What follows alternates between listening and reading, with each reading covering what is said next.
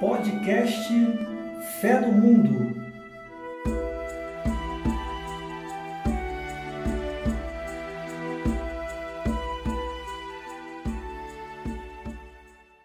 Então, dá novamente boa tarde para a galera, o pessoal que chegou agora. É, sejam todos bem-vindos na nossa live sobre a Bíblia, um mês dedicado à Bíblia. Então, nosso amigo Ricardo, que é um estudioso, que está fazendo teologia pela PUC Rio, se dispôs a estar tá respondendo aí dúvidas que foram previamente enviadas por nossos amigos, por ouvintes do podcast Fé no Mundo. É, essa é uma iniciativa de um projeto que a gente tem, que é o podcast Fé no Mundo. E era uma vontade nossa fazer algo ao vivo, né, para que vocês conhecessem os nossos rostos e tudo.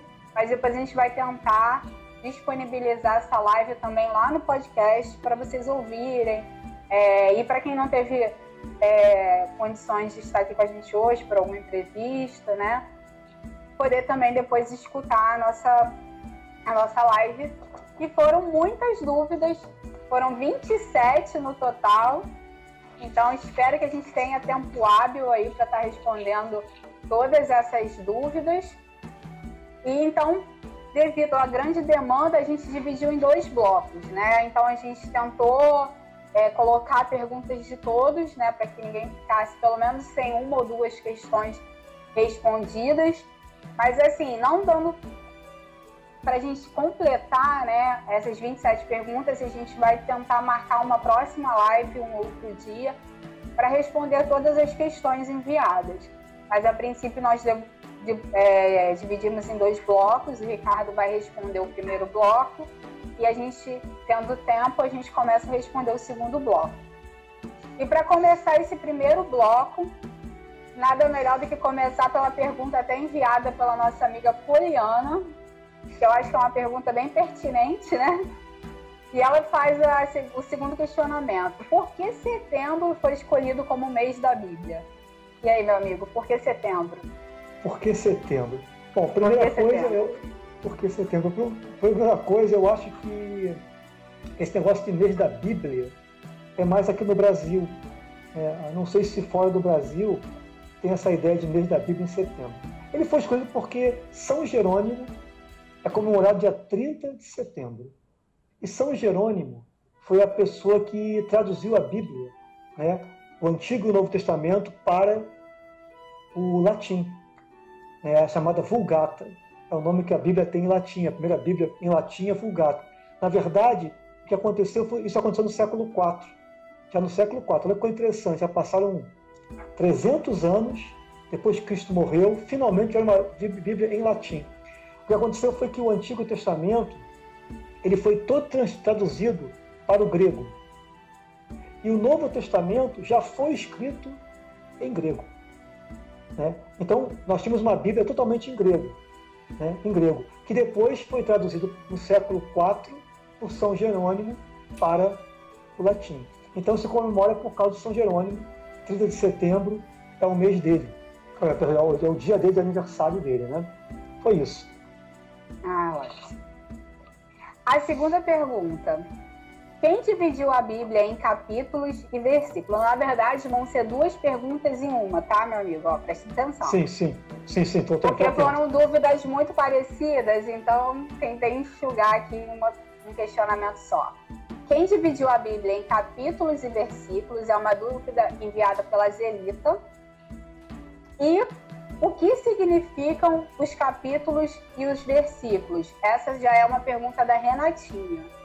Então, tá. quem dividiu a Bíblia em capítulos e versículos? E o que significam os capítulos e os versículos? Tá. Essa eu vou ler, eu tive que pesquisar realmente e não é fácil guardar de cabeça. Né? Na verdade, quem traduziu foi o cardeal Stephen Langton, acho que o nome dele é esse, arcebispo de Cantuária, na Inglaterra, em 1220. Ele, ele que fez a, a, a divisão em versículos, perdão, perdão, foi ele que fez a, a, a, colocou os capítulos, né? E a divisão em versículo foi revista pelo frade dominicano Santo Pagini, italiano, em 1528. Então, olha que coisa interessante. No século XIII, é que foi colocado os capítulos. No século XVI, houve uma revisão para fechar tudo isso.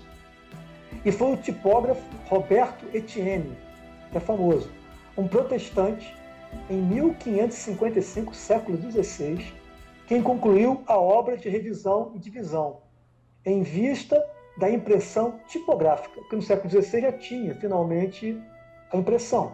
Uhum. Então podia fazer essa impressão. Então fez a revisão. Os textos antigos, para serem redigidos, eram muito custosos. Aí está a explicação. Por que? Você vai professor Ricardo, por que, que demorou tanto? Na verdade, é, para se produzir um texto no, no século I, ou antes mesmo, era muito custoso.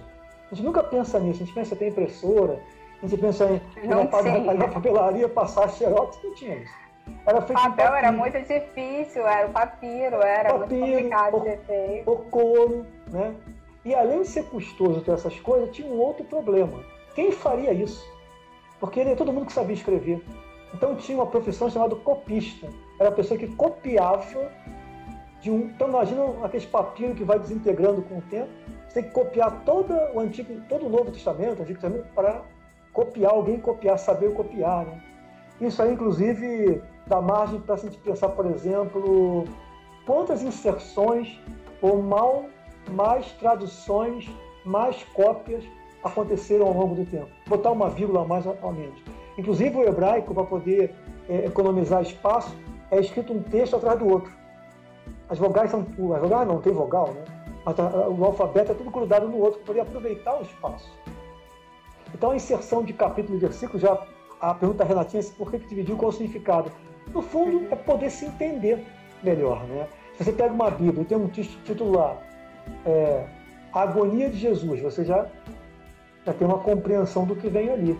Então os capítulos foram colocados, esses textos na Bíblia, que não fazem parte da Bíblia, esses textos comentários não fazem parte da Bíblia, né?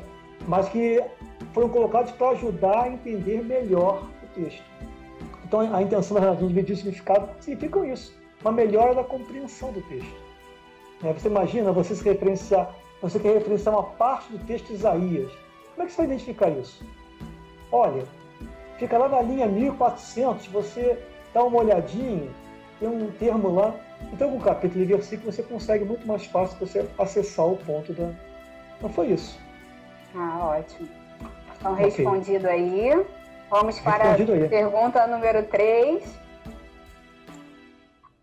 Agora, uma mesma pergunta que foi realizada por três pessoas diferentes. Hein? Olha, três, uma, uma, uma, dúvida de três pessoas ao mesmo tempo. Que é a Isadora, Sim. a Zelita e a Renata Pinto. Sim. Elas perguntam, né? Elas gostariam de saber se existe uma ordem lógica, né, mais correta para ler a Bíblia. É, Aí eu vou dar, vou dar a minha opinião, né? Quer dizer, assim, pelo que eu já vi os professores falando, não existe uma ordem correta. Eu até conversei com você sobre isso outro dia, né? Uhum. Quando estava montando aqui a pauta Sim. do programa e tal. Na verdade, é, existe assim uma, uma lógica, né? Tipo, nós somos cristãos. Mas eu nunca peguei a Bíblia na minha vida, nunca, nunca li nada. Se eu começar a ler do livro cronologicamente a partir do, do Êxodo, né, depois do Gênesis, do Êxodo, Levítico, etc. Eu, se eu não conheço nada de Jesus Cristo, como é que vai ser essa compreensão? Então, nós cristãos, nós sempre lemos o Antigo Testamento a partir do Novo. Então, é aconselhável que as pessoas primeiro leiam o Novo Testamento, entendam um pouco. Né? Já o Novo Testamento em si já tem várias dúvidas, várias questões, já é difícil a versa, tem muitas coisas que são complicadas, e, e, muito interessante também que o próprio Novo Testamento faz muita referência ao Antigo. Né? Por exemplo, tem algumas, algumas falas de Jesus que são falas associadas a Isaías, por exemplo, a Moisés. Né? Então, se, aí vai, forçosamente, você vai querer saber lá no Antigo Testamento quem é Isaías, onde é que aquele texto está encaixado, qual o contexto. Entendeu? Então, a lógica, se eu fosse aconselhar para alguém, eu acho que o primeiro passo seria ler o Novo Testamento, começando por Marcos, que é o evangelho mais simples. Inclusive dizem que é o evangelho mais original. Aliás, estudos comprovam que foi o primeiro evangelho, foi o de Marcos, não o de Mateus. Né? Ah, legal saber. Eu achava, eu achava que era de Mateus. Não, não, não, não, não. De Mateus tem várias inserções já. Isso eu tenho uma pergunta mais à frente, vai, vir sobre isso, depois eu falo. Mas, na verdade, o Evangelho de Marcos é o primeiro. Depois veio de Mateus, Lucas e João. Eram 60, 70, 80 e 90 depois de Cristo. Então demorou 60 anos para o Evangelho de Marcos ser construído. Então, começar por esse evangelho na ordem de Marcos, Mateus, Lucas e João, que João é um evangelho diferente, é uma pergunta que tem aqui, inclusive. E depois você começa a vir é, Gênesis, você começa a ler todos aqueles personagens a partir de Jesus Cristo. Você vai encontrar muita semelhança né, nas, nos personagens e, na, e naquilo que foi dito sobre Jesus. Então, esse é o conselho que eu daria. Entendeu? Ah, Leandro está dizendo que a Poliana chegou. Você estava é, perguntando depois dela. depois o Leandro explica a Poliana a resposta. Que eu é, porque é o mês de setembro, verdade. Porque é o mês de setembro. Faça isso. É, eu tenho até uma experiência para falar desse, dessa pergunta, porque aqui na paróquia, né, na Santo Antônio, ano passado, né, 2021, teve uma campanha do pároco daqui para a gente ler a Bíblia em um ano, né? Porque era um questionamento que ele fazia, por que, que os protestantes sabem tanto sobre a Bíblia, leem tanto a Bíblia, e os católicos né, não estudam muito a Bíblia, né? Aí ele, por, devido a isso, ele fez uma campanha e a gente leria a Bíblia em um ano e a gente conseguiu, né? Pelo menos aqui em casa a gente conseguiu seguir. E aí ele fez um livrinho, um cronograma, é. de quantas leituras a gente tinha que fazer por dia para completar o ano todinho, né, e ler a Bíblia toda. E aí não ficava puxado, porque a gente lia pedaços. E aí ele, ele juntava num dia, por exemplo, a leitura de hoje, aí ele colocava capítulos do Antigo Testamento com a primeira parte e a segunda parte capítulos do Novo Testamento. Testamento. Meio que fazendo uma ponte, assim, para a gente Exatamente. ir entendendo. Então a gente lia o Antigo e logo depois vinha a luz do, do, do Novo Testamento, né? Exatamente. Então foi bem bacana. A gente conseguiu ler a Bíblia toda em um ano e não ficou puxada, né? E, e também teve a orientação dele também, né, Bia? Quer dizer, ele estando por é. perto orientando é mais fácil. Agora, uma pessoa totalmente simples, nunca pegou em nada. Ela pegar esse livro, como se fosse um livro de história, começar lá em Gênesis e vir, ela vai ficar perdidinha. É. Com Tanto certeza. porque no Antigo Testamento tem uns livros bem complicados. Bem complicados. né? Então, é... teria desistir no meio do caminho. Exatamente. Como diz um professor meu, isso aqui não é livro para criancinha ali, não. Tem muita é. história complicada aqui, né? Davi lá atrai o, o manda o, o outro para ir na frente na, no campo de batalha para morrer e ficar com a mulher dele. São pois é, eu gostava tanto de Davi, e depois que eu li, eu é. fiquei meio assim com Davi. É. é. Aí que a gente vê que nós somos igual a todo mundo, né? Há dois é, mil anos, três mil anos, o povo é o mesmo, não mudou nada, né? Não mudou é. nada, é verdade. Não mudou nada. Ah, vamos lá. Então, podemos seguir? Podemos, podemos. Vamos só dar uma olhadinha aqui, quem está acompanhando a gente na live. Dá uma olhadinha aí, por favor. O Gustavo, que é um amigo meu, beijo, meu amigo Gustavo nosso amigo Elbert, Carlos Giobon, a Lidiane, a Rosane, a Cida, o Leandro Marques com a Poliana, a Patrícia, a Valdenice, a Dona José, a Dona Ina, né? Dona Ina. A Rosângela, a Cleide. Show. E o Rafael tá com a Cida, né? Sim, sim, Rafael tá com a Cida, isso mesmo. Não. Muito bom, muito bom. Tá ótimo. Tá, tá ótimo. ótimo. Agora tem até uma pergunta da Rosângela. Acabei de ler a Rosângela ali, ó. Opa. Vamos lá para a pergunta da Rosângela. Vamos lá. A Rosângela perguntou: por que a Bíblia só tem relato de Jesus criança e depois já adulto? Né? Por que não fala dessa adolescência de Jesus? Tá. Primeira coisa que eu botei de observação aqui no meu, no meu, na minha cola é dizer que o Novo Testamento não é uma biografia de Jesus. Então, quem procura uma biografia de Jesus não vai encontrar assim, a Jesus nasceu aqui, brincou aqui, cresceu aqui. Então, o Novo Testamento não foi feito para ser uma biografia, muito menos ser um livro de história, em que você história é compreendido como nós compreendemos hoje, na ciência moderna, na modernidade, na história com, com fatos constatáveis. Você não, não vai encontrar. Ali tem uma mensagem. Tem uma mensagem é, que quer nos levar a uma experiência. Então, o que aconteceu foi o seguinte: é bom entender também que essa mensagem ela foi primeiro transmitida oralmente. E muito tempo depois ela tornou-se escrita. Como eu falei já, demorou 60 anos. Paulo escreveu a carta ao Tessalonicenses, acho que foi a segunda, no ano de 55 mais ou menos. Então, pelo menos no Novo Testamento, a partir do ano 55 se começa a escrever alguma coisa. Até lá tudo foi contado oralmente.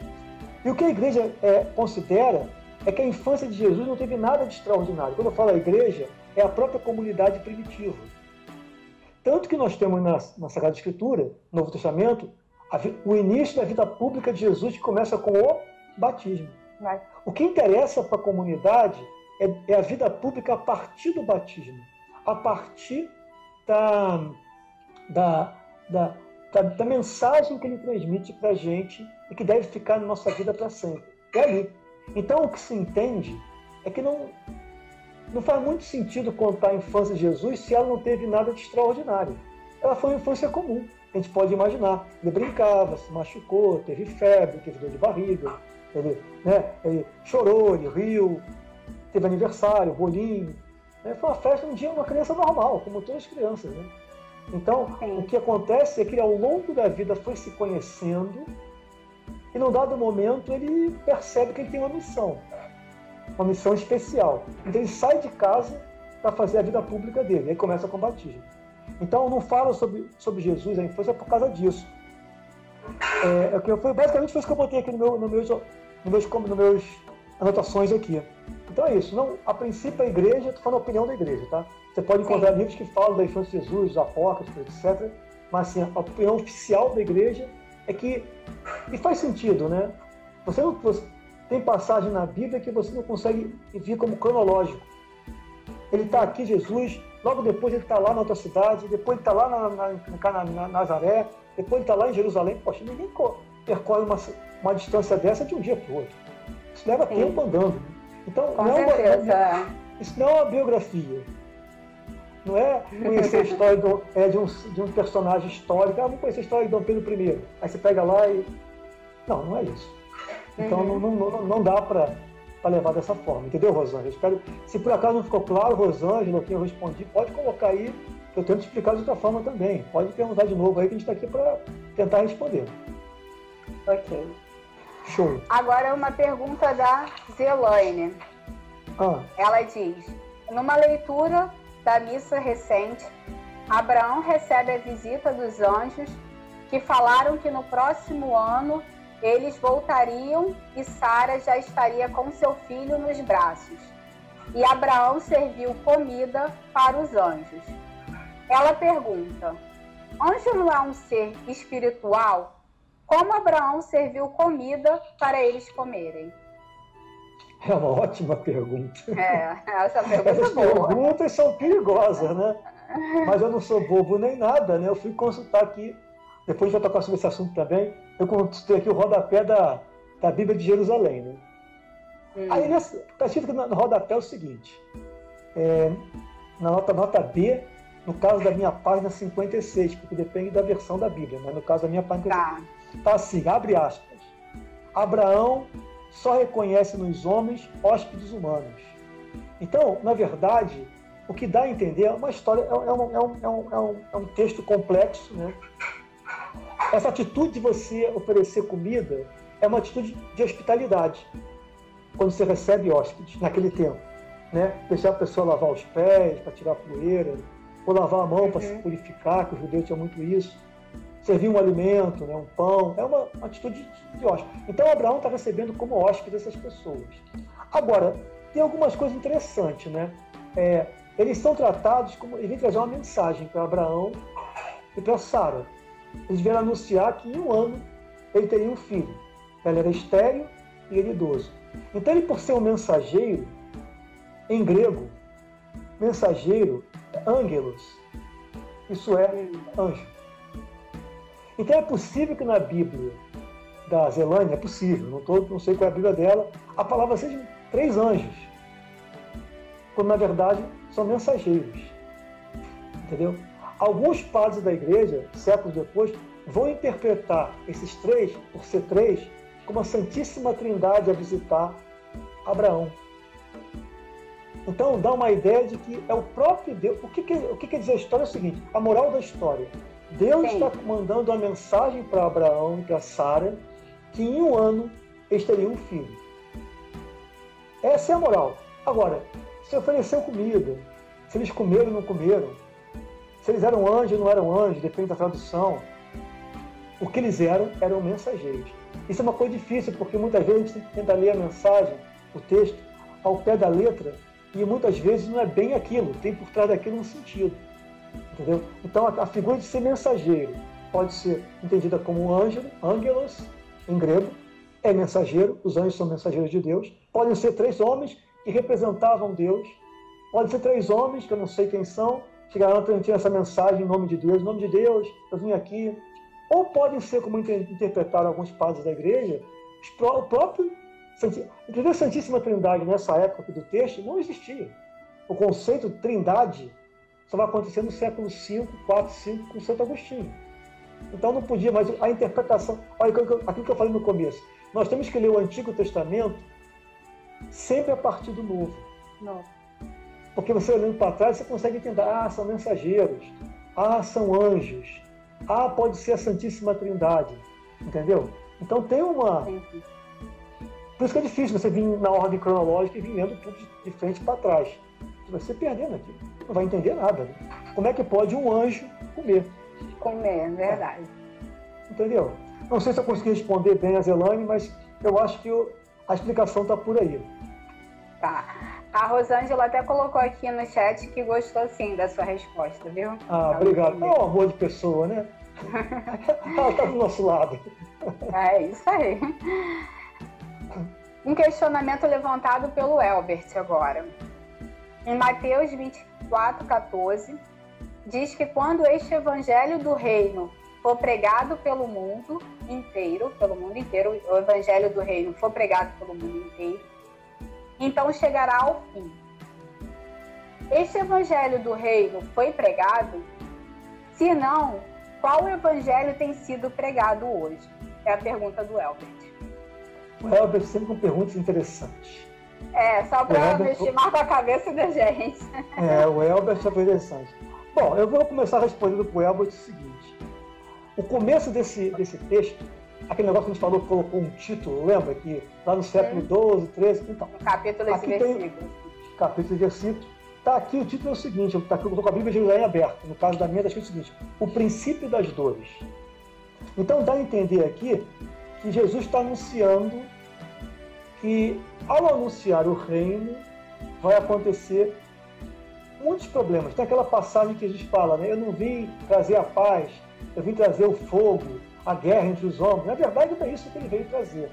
Ao anunciar o reino, é, quem adere ao reino, quem quer ser fiel ao reino, quem quer cumprir direitinho a mandamento de Deus, vai ter sérios problemas.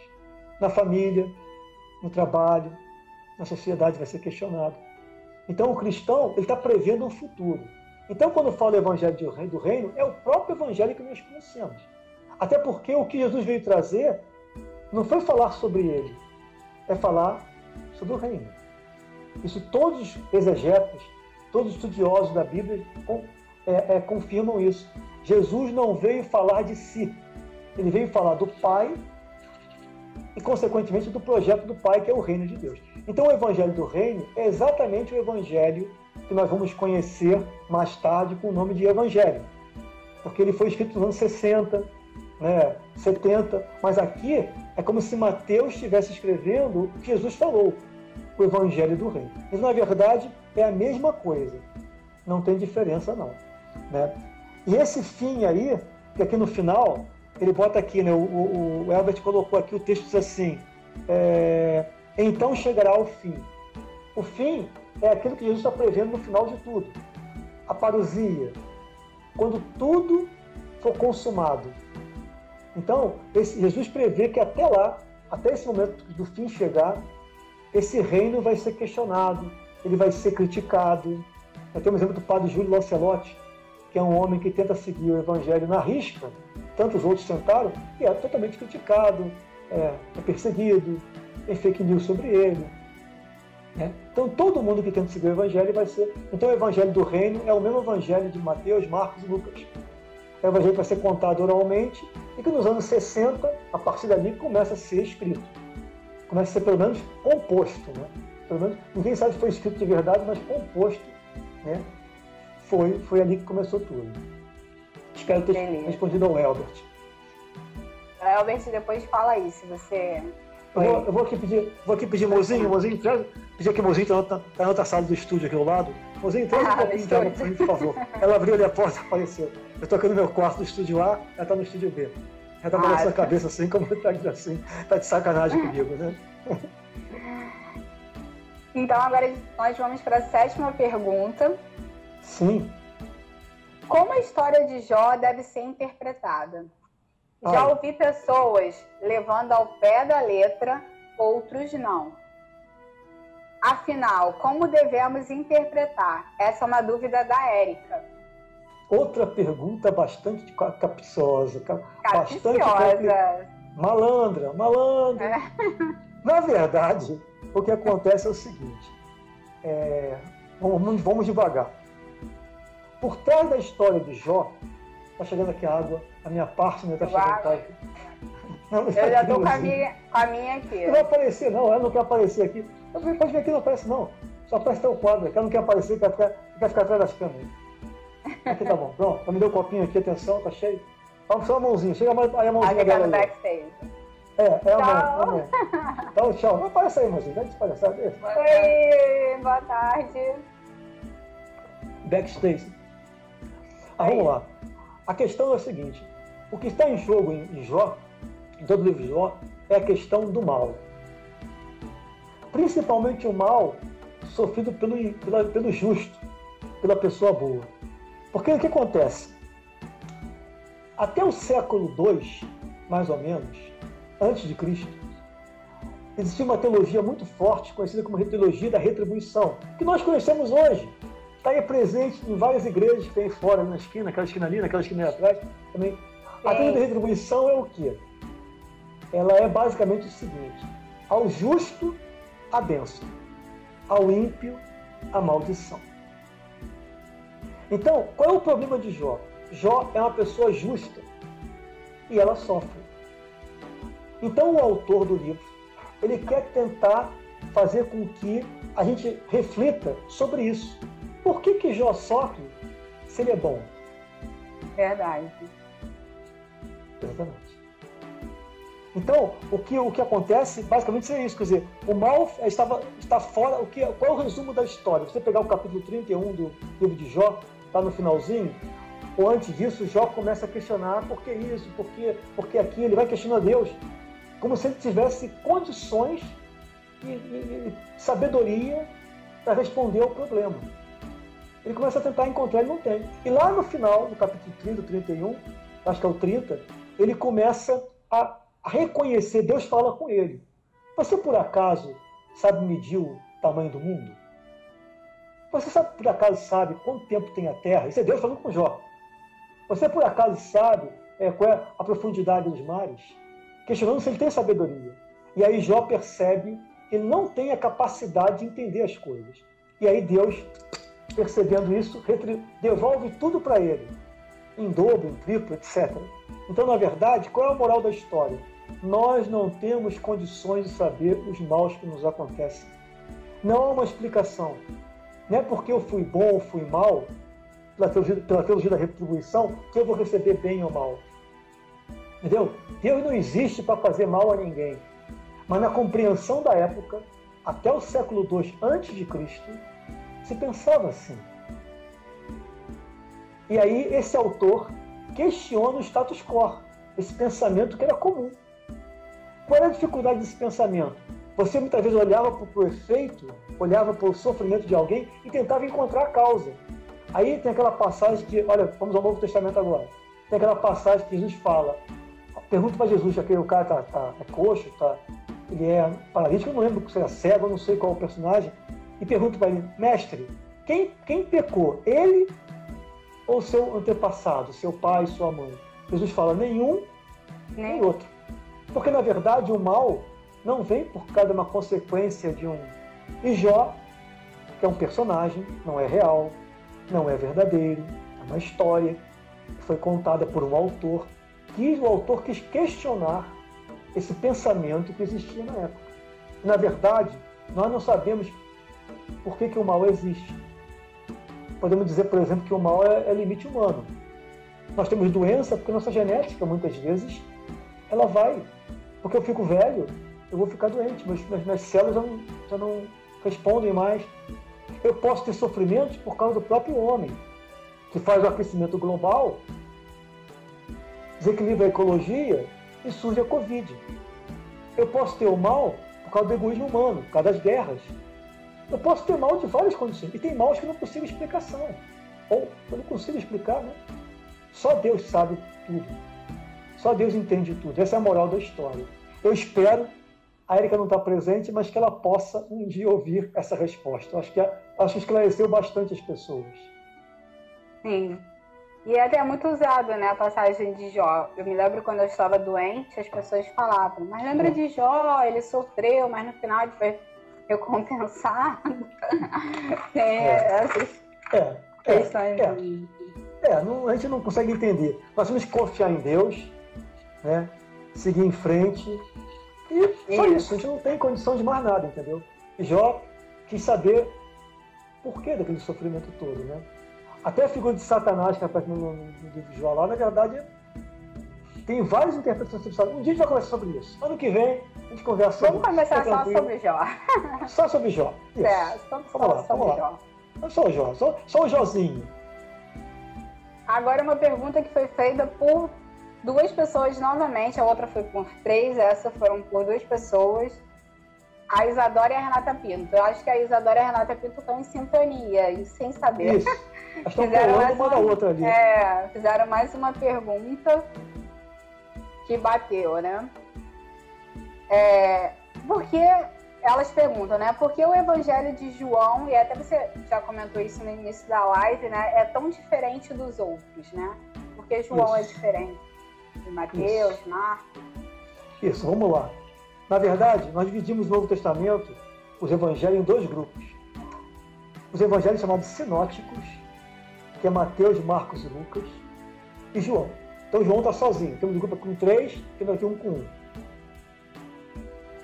Aí, para falar sobre isso, eu tenho que dizer o seguinte: os evangelhos eles são resultados de tradições orais, de várias tradições orais. Então, tradições de um lugar, vamos imaginar assim, para ficar mais fácil, por exemplo, que não tivesse internet, não tivesse ônibus, e aí na Pavuna, né, vocês da Pavuna ali que conversam, tem uma experiência sobre Jesus, vocês têm uma história que chegou até vocês de oral sobre Jesus, e eu aqui na Vila da Penha, o outro lá em Olaria, o outro lá em Bangu, as histórias chegaram de outra forma, mas no fundo, na essência, a história é a mesma. Então, a partir dessa, desse, desse, desse, dessas, dessas histórias chamadas sinóticas, são iguais, sinótico vem de sim, de, de igual, né? deu origem essa tradição aos escritos de Mateus, Marcos e Lucas. E uma outra tradição diferente deu origem ao Evangelho de João. Isso é muito fácil de entender porque o contexto de João, do Evangelho de João, é bem diferente do contexto de Mateus, Marcos e Lucas. João está nos anos 90. Mateus, Marcos está no Evangelho está no ano 60. Nos anos 90, por exemplo, o, o Evangelho está já começando a ficar mais forte no mundo grego.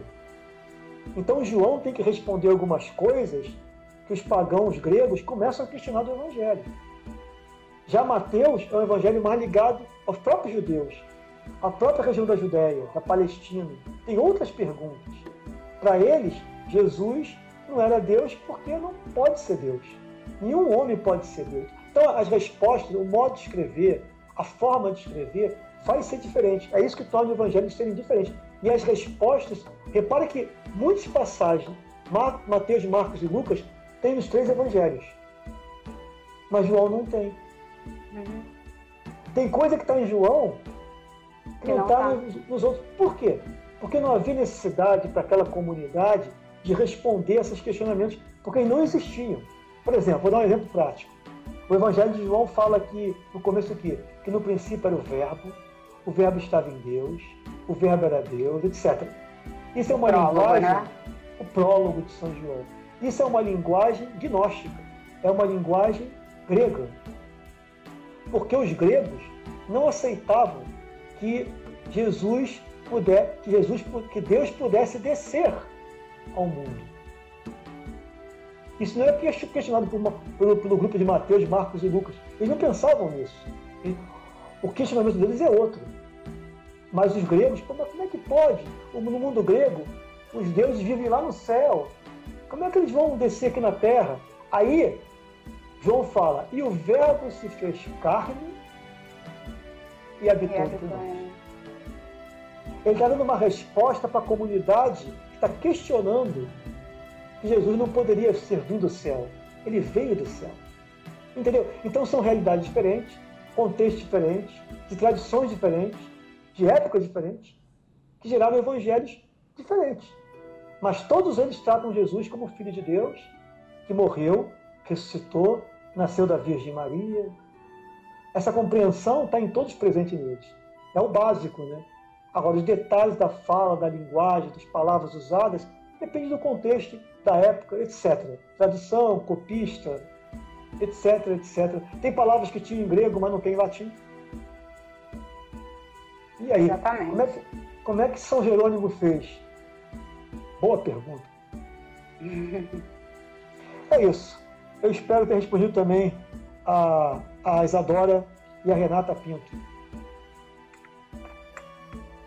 É, vamos dar uma olhadinha mais aqui para ver quem está participando da live. Aí você pode beber uma aguinha. É bom, é bom. Deixa eu molhar o bico. estão, estão acompanhando com a gente o Elbert, o Carlos Diobon, a Lidiane, o Rafael, que é um amigo meu. Rafael fez TLC, Ricardo. Rafael! Rafael, Rafael Touza. Rafael Touza, seja bem-vindo, meu amigo. Que bom. A Thalícia, a Rosane, a Cida com o Rafael, o Rai, que é um amigo meu também, que mandou um, uma, um bom dia, boa tarde ali no chat. Show! Leandro Marques com a Poliana, a Patrícia, a Valdenice, a Dona Josefa, a Rosângela, a Cleide e a Aparecida Riobon. Caramba, muita gente, é, que bom. Uma galera. A galera, galera, galera é ótimo, muito bom. Muito ah, bom. o Rafael tá dando obrigado, tá te agradecendo ah, aí pelo valor. Tá bom. Dá um abraço da Daniela ali, na sua filha também. Sim, nas filhas, são duas. Nas filhas? Jesus! Uhum. que bom, que bom, fico feliz por isso. Então vamos à próxima pergunta, meu amigo. Feita pela Manda Renatinha. Bala. Opa! A, a Renatinha pergunta: Como foi escrita a Bíblia e por quem? Caraca! Olha, é, eu vou dar uma resposta decepcionante para ela. Não sabemos. Não sabemos. Não sabemos, não sou eu, não. Os estudiosos não sabem, com certeza, né? É, só para ter uma, uma ideia, um dia a gente teve uma live uma vez aí, nosso, nosso podcast, que a gente conversou, e aí, eu não sei se foi Isadora que falou, que Moisés é que escreveu é, havia uma compreensão de que Moisés escreveu o livro do, do Êxodo, né? acho que é do Êxodo. Isso, do Êxodo. E aí, lá no finalzinho do livro do Êxodo, Moisés fala de sua morte. Aí, como que ele escreveu? Aí, os estudiosos, estudiosos, a partir disso, começaram a ver. Não, eu, o que eu estou falando é verdade. A partir não. daquilo, os estudiosos começaram a entender, mas como é que pode ele falar da morte? Então, na verdade, não se sabe ao certo quem escreveu, que é um livro muito longo, são de vários séculos. Tem escrito do século 8, 9 a.C., até anos 60, 90, 100 depois de Cristo. Então a gente não sabe quem escreveu ao certo. O que se acha é que foram as comuns, o que se tem de ideia. Não estou dizendo que não possa ter sido escrito por, por Marco, por João, não estou dizendo isso não. É bem provável que a comunidade que conheceu Marcos, escreveu sobre Marcos Aí você vai perguntar, mas por que colocou o nome de Marcos no autor? Para dar autoridade ao texto. Entendeu? Entendi. Tipo assim, é como se eu quisesse é, é, Imagina que eu quero falar sobre futebol, eu escrevo um texto, que eu conheci muito bem o Pelé, e boto, o autor foi o Pelé. Eu, Pelé, mando um abraço para vocês. Um beijo. Então esse Pelé ali não é um Pelé de verdade. É um, é, ele usou o nome de Pelé para dar autoridade ao texto. É muito comum né, no passado se fazer isso. Você usar o nome das pessoas para dar respaldo ao texto. Principalmente nessa época bíblica. Então se fala que foi Marcos, Mateus, Lucas, mas não necessariamente foram eles. Foi a comunidade que viveu com eles, que conhecia muito bem a cabeça deles. E a comunidade não fala da história de, de Lucas, ela fala da história sobre Jesus Cristo, a mensagem de Jesus Cristo. Então, não tem muito problema. Mas como Lucas andou com Jesus, Lucas conheceu Jesus, Marcos conheceu Jesus, então a gente bota o nome daquele personagem, porque esse personagem conheceu Jesus, caminhou com ele. Então dá respaldo, dá poder, dá autoridade ao texto. Então a gente não sabe quem foi que escreveu os textos sagrados. Há indícios, mas não há comprovação. Por exemplo, os textos de Paulo, Paulo, muitas cartas foram de Paulo, sim, mas tem cartas que não foram de Paulo. Pode ser do Teófilo, que é um amigo dele, caminhou com ele. Mas ele bota o nome de Paulo porque Paulo é o cara, né? Paulo, nesse caso, Paulo era um próprio escritor, sabia escrever muito bem, era doutor, era inteligente, era fariseu, estudioso da, da Sagrada Escritura, da Torá, ele sabia, o cara sabia. Então, em muitos textos, normalmente ele tira, mas tem textos que não. Por exemplo, a carta aos Hebreus, o pessoal até brinca, ela não é carta, não é de Paulo, não foi aos Hebreus. Não é Deus. O título está totalmente errado, não é carta, não é de Paulo, não foi aos Hebreus. Então, quem escreveu isso? Não se sabe. É isso, Renatinho. Desculpe decepcionar você, mas é a verdade. Agora, mais uma pergunta da Zelaine. Hum. Ela, Zelaine pergunta: Maria, irmã de Maria, de Marta, desculpa, Maria, irmã de Marta e Lázaro, é a mesma Maria Madalena ou Maria Madalena é outra pessoa? Olha, são pessoas diferentes. Isso é uma outra dica para quando a gente for estudar a Bíblia, ler a Bíblia. Geralmente, se coloca o sobrenome da pessoa como sobrenome, sobrenome não oficialmente, é claro, né? mas o sobrenome como sendo assim o lugar de onde ela nasceu. Se fosse hoje, seria Bia da Pavone, Ricardo de Ramos. Né? Por quê? Era a forma de você associar a pessoa com a terra dela, com aquela vila que ela nasceu. E se você ver bem, Maria Madalena significa Maria Magdala. Magdala é a palavra que deu origem a Madalena, é uma cidade da região da Palestina.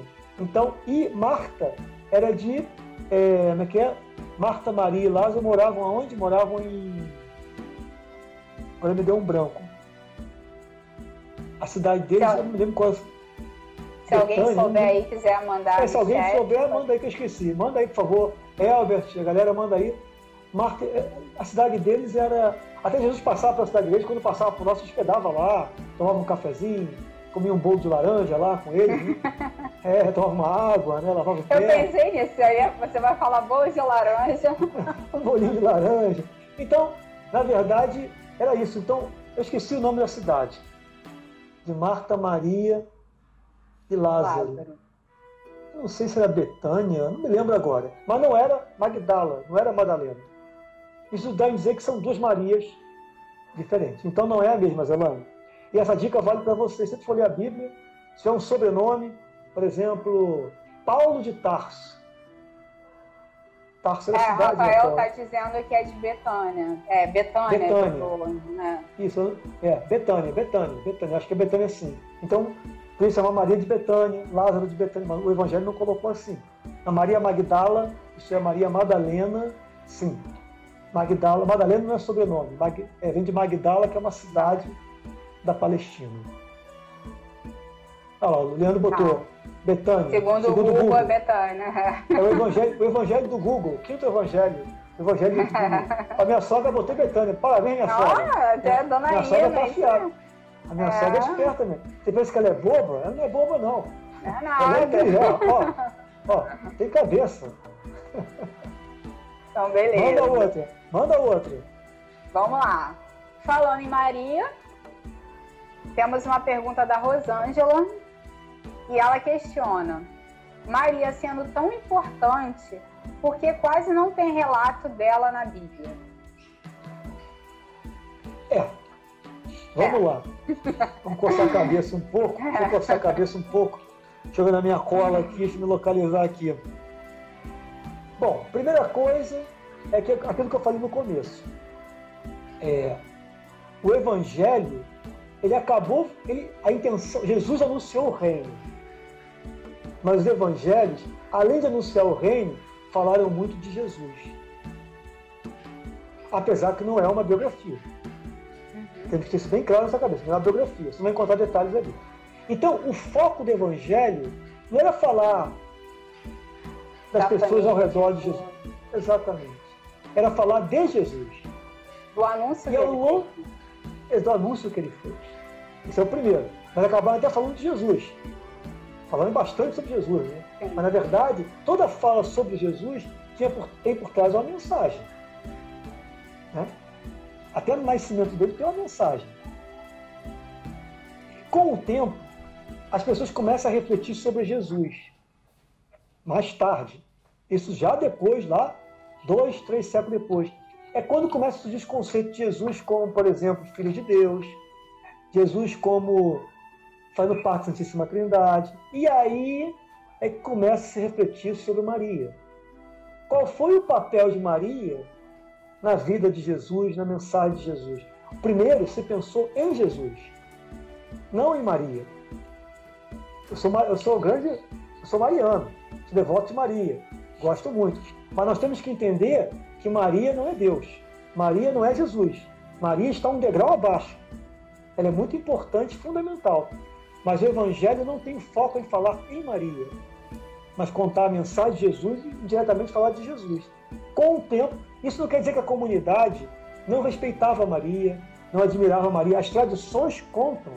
Existe, eu encontrei na, uma aula que eu fiz aí, um professor mandou para a gente, eu posso até mandar para vocês depois, eu até mandei uma vez já, nossos terços, eu peguei a imagem mais antiga que se tem de Maria, foi encontrada numa caverna, numa gruta, ela está com uma criança no colo. É a imagem, segundo os estudiosos, arqueologia, considerada mais antiga sobre Maria. Então, isso comprova que nas primeiras comunidades cristãs já havia um respeito e uma admiração muito grande por Maria. Então o Evangelho não fala de Maria diretamente, porque na verdade não é bem o foco. Se você reparar bem, pega o Evangelho de Marcos, como é que ele começa? Ele começa com o batismo de Jesus. Aí tu pega o Evangelho de Mateus, ele começa com o nascimento de Jesus. Né? Começa com o nascimento.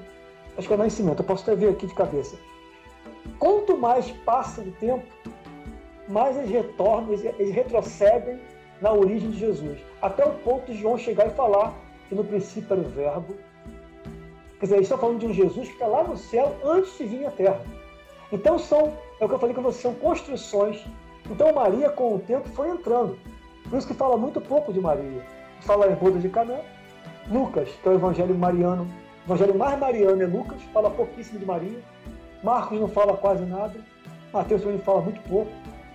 Então não é uma com o tempo a comunidade foi interpretando Maria, ah, se, se Jesus é Deus, então vem o dogma Maria, mãe de Deus.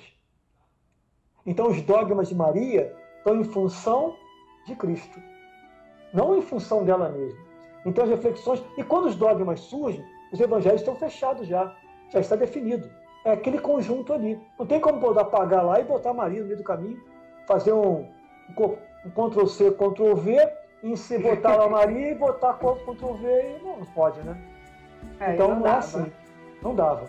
Mas isso não diminui nada o papel de Maria e a importância dela na história da salvação, de hipótese alguma, muito pelo contrário. Só que os evangelhos não foram escritos para falar sobre Maria, mas sobre a mensagem de Jesus. Né? Ok? Ok.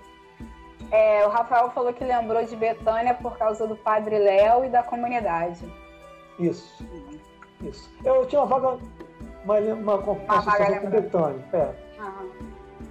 Show. Então, próxima pergunta. Gostaria de entender dois versículos de um provérbio. Provérbio 27, 1. Não te felicites pelo dia de amanhã, pois não sabe o que hoje gerará. E Provérbio 27, 2. Seja outro que te louve, e não tua boca, um estranho e não teus lábios. É uma dúvida da Patrícia, irmã da Cida. É. Essa foi a, a que chegou ontem, à noite. É, chegou ontem à noite. à noite. Mas, na verdade, aconteceu. É, bom, primeiro tem que dizer o seguinte: que, que são provérbios? Né? Provérbios são ditados populares. Né? É, nós temos hoje vários ditados na, sociedade, né? já antigos, mas né? nem tudo que reluz é ouro. Né? Por exemplo, sei lá, cita um aí, Bia, cita um provérbio que você lembra aí, popular. Um aí. Mais vale um é. passarinho na mão do que dois voando. Dois voando. então, existe por trás dos provérbios uma sabedoria, uma, uma, uma, um aprendizado do povo que ele conhece a partir da experiência da vida dele. Nenhum provérbio surge assim do nada. É da experiência do povo, de tanto ele olhar a natureza, olhar a vida, olhar para a sua, sua, sua vida, os problemas de sua vida, eles criam os provérbios. E existem muitos provérbios na Bíblia nós usamos muitas vezes o livro de nossos, nossos textos que a gente faz aí, nas, né? os textos guardados no pano. Eu uso muito provérbio, são pequenas mensagens, mas tem que tomar cuidado. Existe por trás dele muito uma mensagem de é, do homem, tipo Jó, do homem se colocar no seu devido lugar. O homem às vezes acha que é Deus. É o grande problema da Sagrada Escritura, desde Gênesis, com Adão e Eva, é o homem achar que ele é Deus. Porque ele tem muito poder diante de Deus. Ele não tem nada, ele é uma criatura frágil. E essa sabedoria está presente aqui. Então, se eu pudesse traduzir, esse, se eu fosse falar para Patrícia, o que significa esse versículo 1, não te felicites pelo dia de amanhã, pois não sabe o que hoje gerará, eu diria o seguinte: não fale nada sobre o seu futuro, pois você não conhece o seu presente. É um outro provérbio que eu acabei de criar aqui, baseado naquele. Como é que é eu bom posso? para os ansiosos, isso é bom para os ansiosos. É bom para os ansiosos, exatamente, exatamente. Deixe que o dia de amanhã seja. Né? Jesus fala, como é que é? Todo. Como é que ele fala aquela passagem? É, que todo. Cada dia basta a si mesmo. Não se preocupe com amanhã. Né? No Evangelho é escrito isso. Aí vem: olha os pássaros do céu. Não fiam nem tecem. No entanto, o Pai Celeste não deixa eles sem comida. Né? Olhar o livro dos campos, que ninguém rega, ninguém planta e se veste mais belamente que Salomão. São ditados, são mensagens que Jesus observou da natureza. Então, você não pode pensar no amanhã. Que garantia eu tenho amanhã que eu vou estar vivo? Eu posso morrer daqui a pouco. Então, não te felicites pelo dia amanhã. Não fique se elogiando. Eu sou muito bom. Eu não errei até hoje na minha vida. Porque eu posso errar daqui a um minuto, eu posso errar. Essa é a mensagem. E o segundo é assim: seja outro que te louve e não tua boca, um estranho e não os teus lábios. Ora, eu podia dizer o seguinte: tem mais valor você receber elogios de outro do que elogiar a si mesmo. Tem uma passagem de Jesus também que ele fala: é, quando você for convidado para uma festa, foi até recente no Evangelho, há pouco tempo teve a vista essa passagem. Quando você for convidado para uma festa, senta no último banco. Uhum. Se você for bem querido, você vai ser convidado é melhor ser convidado do último para o primeiro banco do que sentar no primeiro e falar assim, meu amigo, senta aí atrás um pouquinho que tem uma pessoa mais importante para sentar aqui. Eu me lembro que quando eu fui na, conhecer a palavra é, Jesus Sacramentado, pela primeira vez, eu fui com a Rosane e meu filho. E a gente foi andando a pé, que era pertinho da nossa casa, né? E aí, é, eu não sabia nem o que estava acontecendo, eu fui lá. E estava acontecendo uma reunião com o padre. O padre estava com uns casais umas crianças na frente, sentando no banco lá atrás, né? Aí eu fiquei lá atrás, e aí eu não sei se ele chegou, ei, pra cá, vem pra cá. Aí eu fui pra frente. Eu nem cheguei a sentar na frente, que eu não. Eu nem sei o que está acontecendo ali, que eu vou na frente ali, né? E se você numa festa, sentar na frente, é melhor ser convidado para vir. No final, eu fui perguntar, padre, só queria saber do senhor quais são os horários da missa aqui na paróquia, para poder vir à missa. Eu fiquei a reunião todinha aguardando ele acabar. Ele falava um francês enrolado, misturado com português, não entendia direito. Mas entendeu? É, é isso que acontece. Então, os, os provérbios são mensagens, são, são ensinamentos, são sabedoria. De um modo geral, muitos deles estão associados a essa postura do ser humano de se achar melhor do que os outros, melhor do que Deus. E aí vem aquele, né? olha, baixa a tua bola, porque você não é tudo isso que está pensando que é, não. Nem tudo que reluz é ouro. Nem tudo que reluz é ouro. Podia ser usado isso também. É isso. Espero ter respondido a Patrícia esse, esse desafio Ela falou que foi ótimo. Ela falou que foi Que ótimo. Muito bom. Ela botou ótimo, muito bom. Obrigado, Patrícia. Um Uma abraço outra pessoal do pergunta. Ceará. E é, ó, diretamente do Ceará. Agora é uma dúvida da Cida, irmã da Patrícia. Ai, Jesus. Por que existe o Novo e o Antigo Testamento? É. Bom, o Antigo Testamento é a história do povo de Deus. Na verdade, não se pensar em fazer dois testamentos, né? Lógico que não. Quando os hebreus escreveram o Antigo Testamento, eles não pensavam nisso. É a história de um povo. De um povo. A questão é que, quando veio Jesus, surge uma releitura do Antigo Testamento.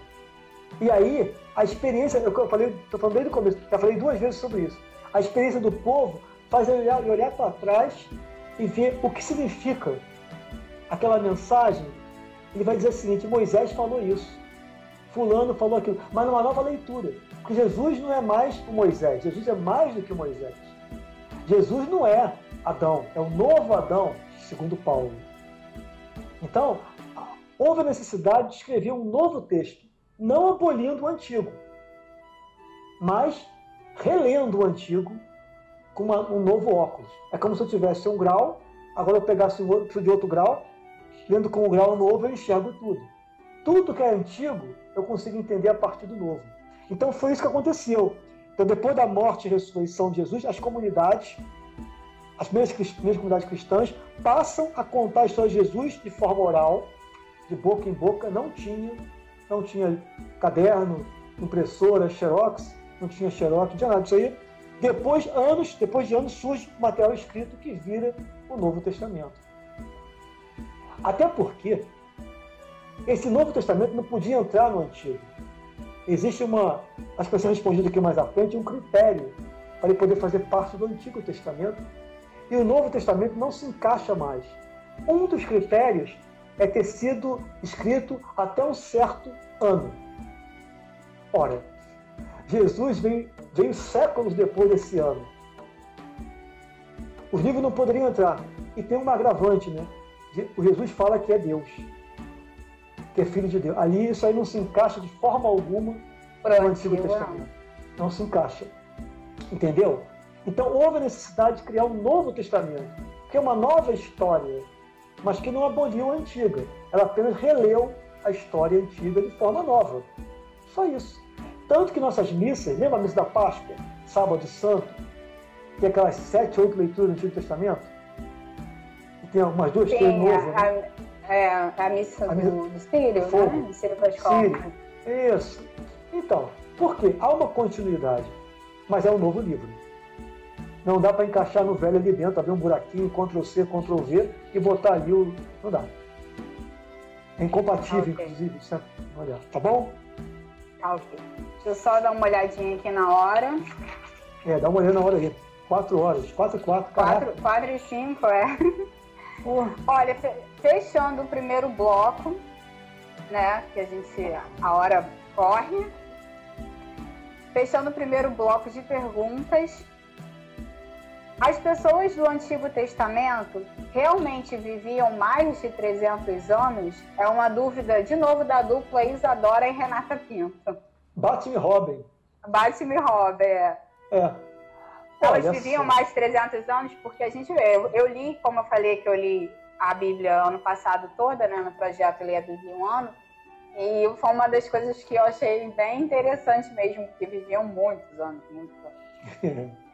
É, na verdade, Pelo menos na- no relato, pelo menos no relato. Aí eu falo, gente, como assim a expectativa de vida diminuiu tanto? Não, não, não, não, não. Você tem uma ideia que não, não, eles não respondendo já, não viviam 300 anos.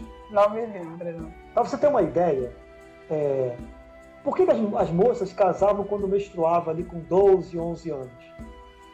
E os rapazes, a moça, a moça, a, a adolescente virava moça quando menstruava e o garotinho virava rapaz quando já sabia ler e escrever com os seus 15, 16 anos. Havia um ritual que ele era levado numa, numa sinagoga e fazia a leitura de uma parte da Torá. Ali ele virava um homem. Então, é, quando a pessoa, a condição de vida era muito ruim, não havia geladeira, as coisas eram conservadas muito à base de sal, a água era insalubre muitas vezes. Então a média de vida era em torno de 40 anos. Uma pessoa com 35, 30 anos é considerada idoso. Então quem passava de 40, 40 50 anos era já um ser. E na verdade a ideia da, da idade está associada com o sentido de bênção. Lembra que eu falei? Ao justo bênção, ao ímpio a maldição. Então, vida longa era sinônimo de bênção de Deus. Então, quando você então, quer dizer as pessoas Bíblia, mais pessoa... abençoadas eram. Aí diziam isso através de. Ah, tem 273 300 anos. 300 700, não sei quanto. Exatamente. É, Noé Entendeu? morreu com 700 e poucos anos. É, era um homem abençoado, porque o que ele fez o bem, segundo a Bíblia, né? E poder dar continuidade à humanidade, um novo recomeço, uma nova aliança. Pô, então, é a forma de você dizer. Mas é claro que não pode ser 300 anos. Seria uma, seria uma contradição, né? Não dá.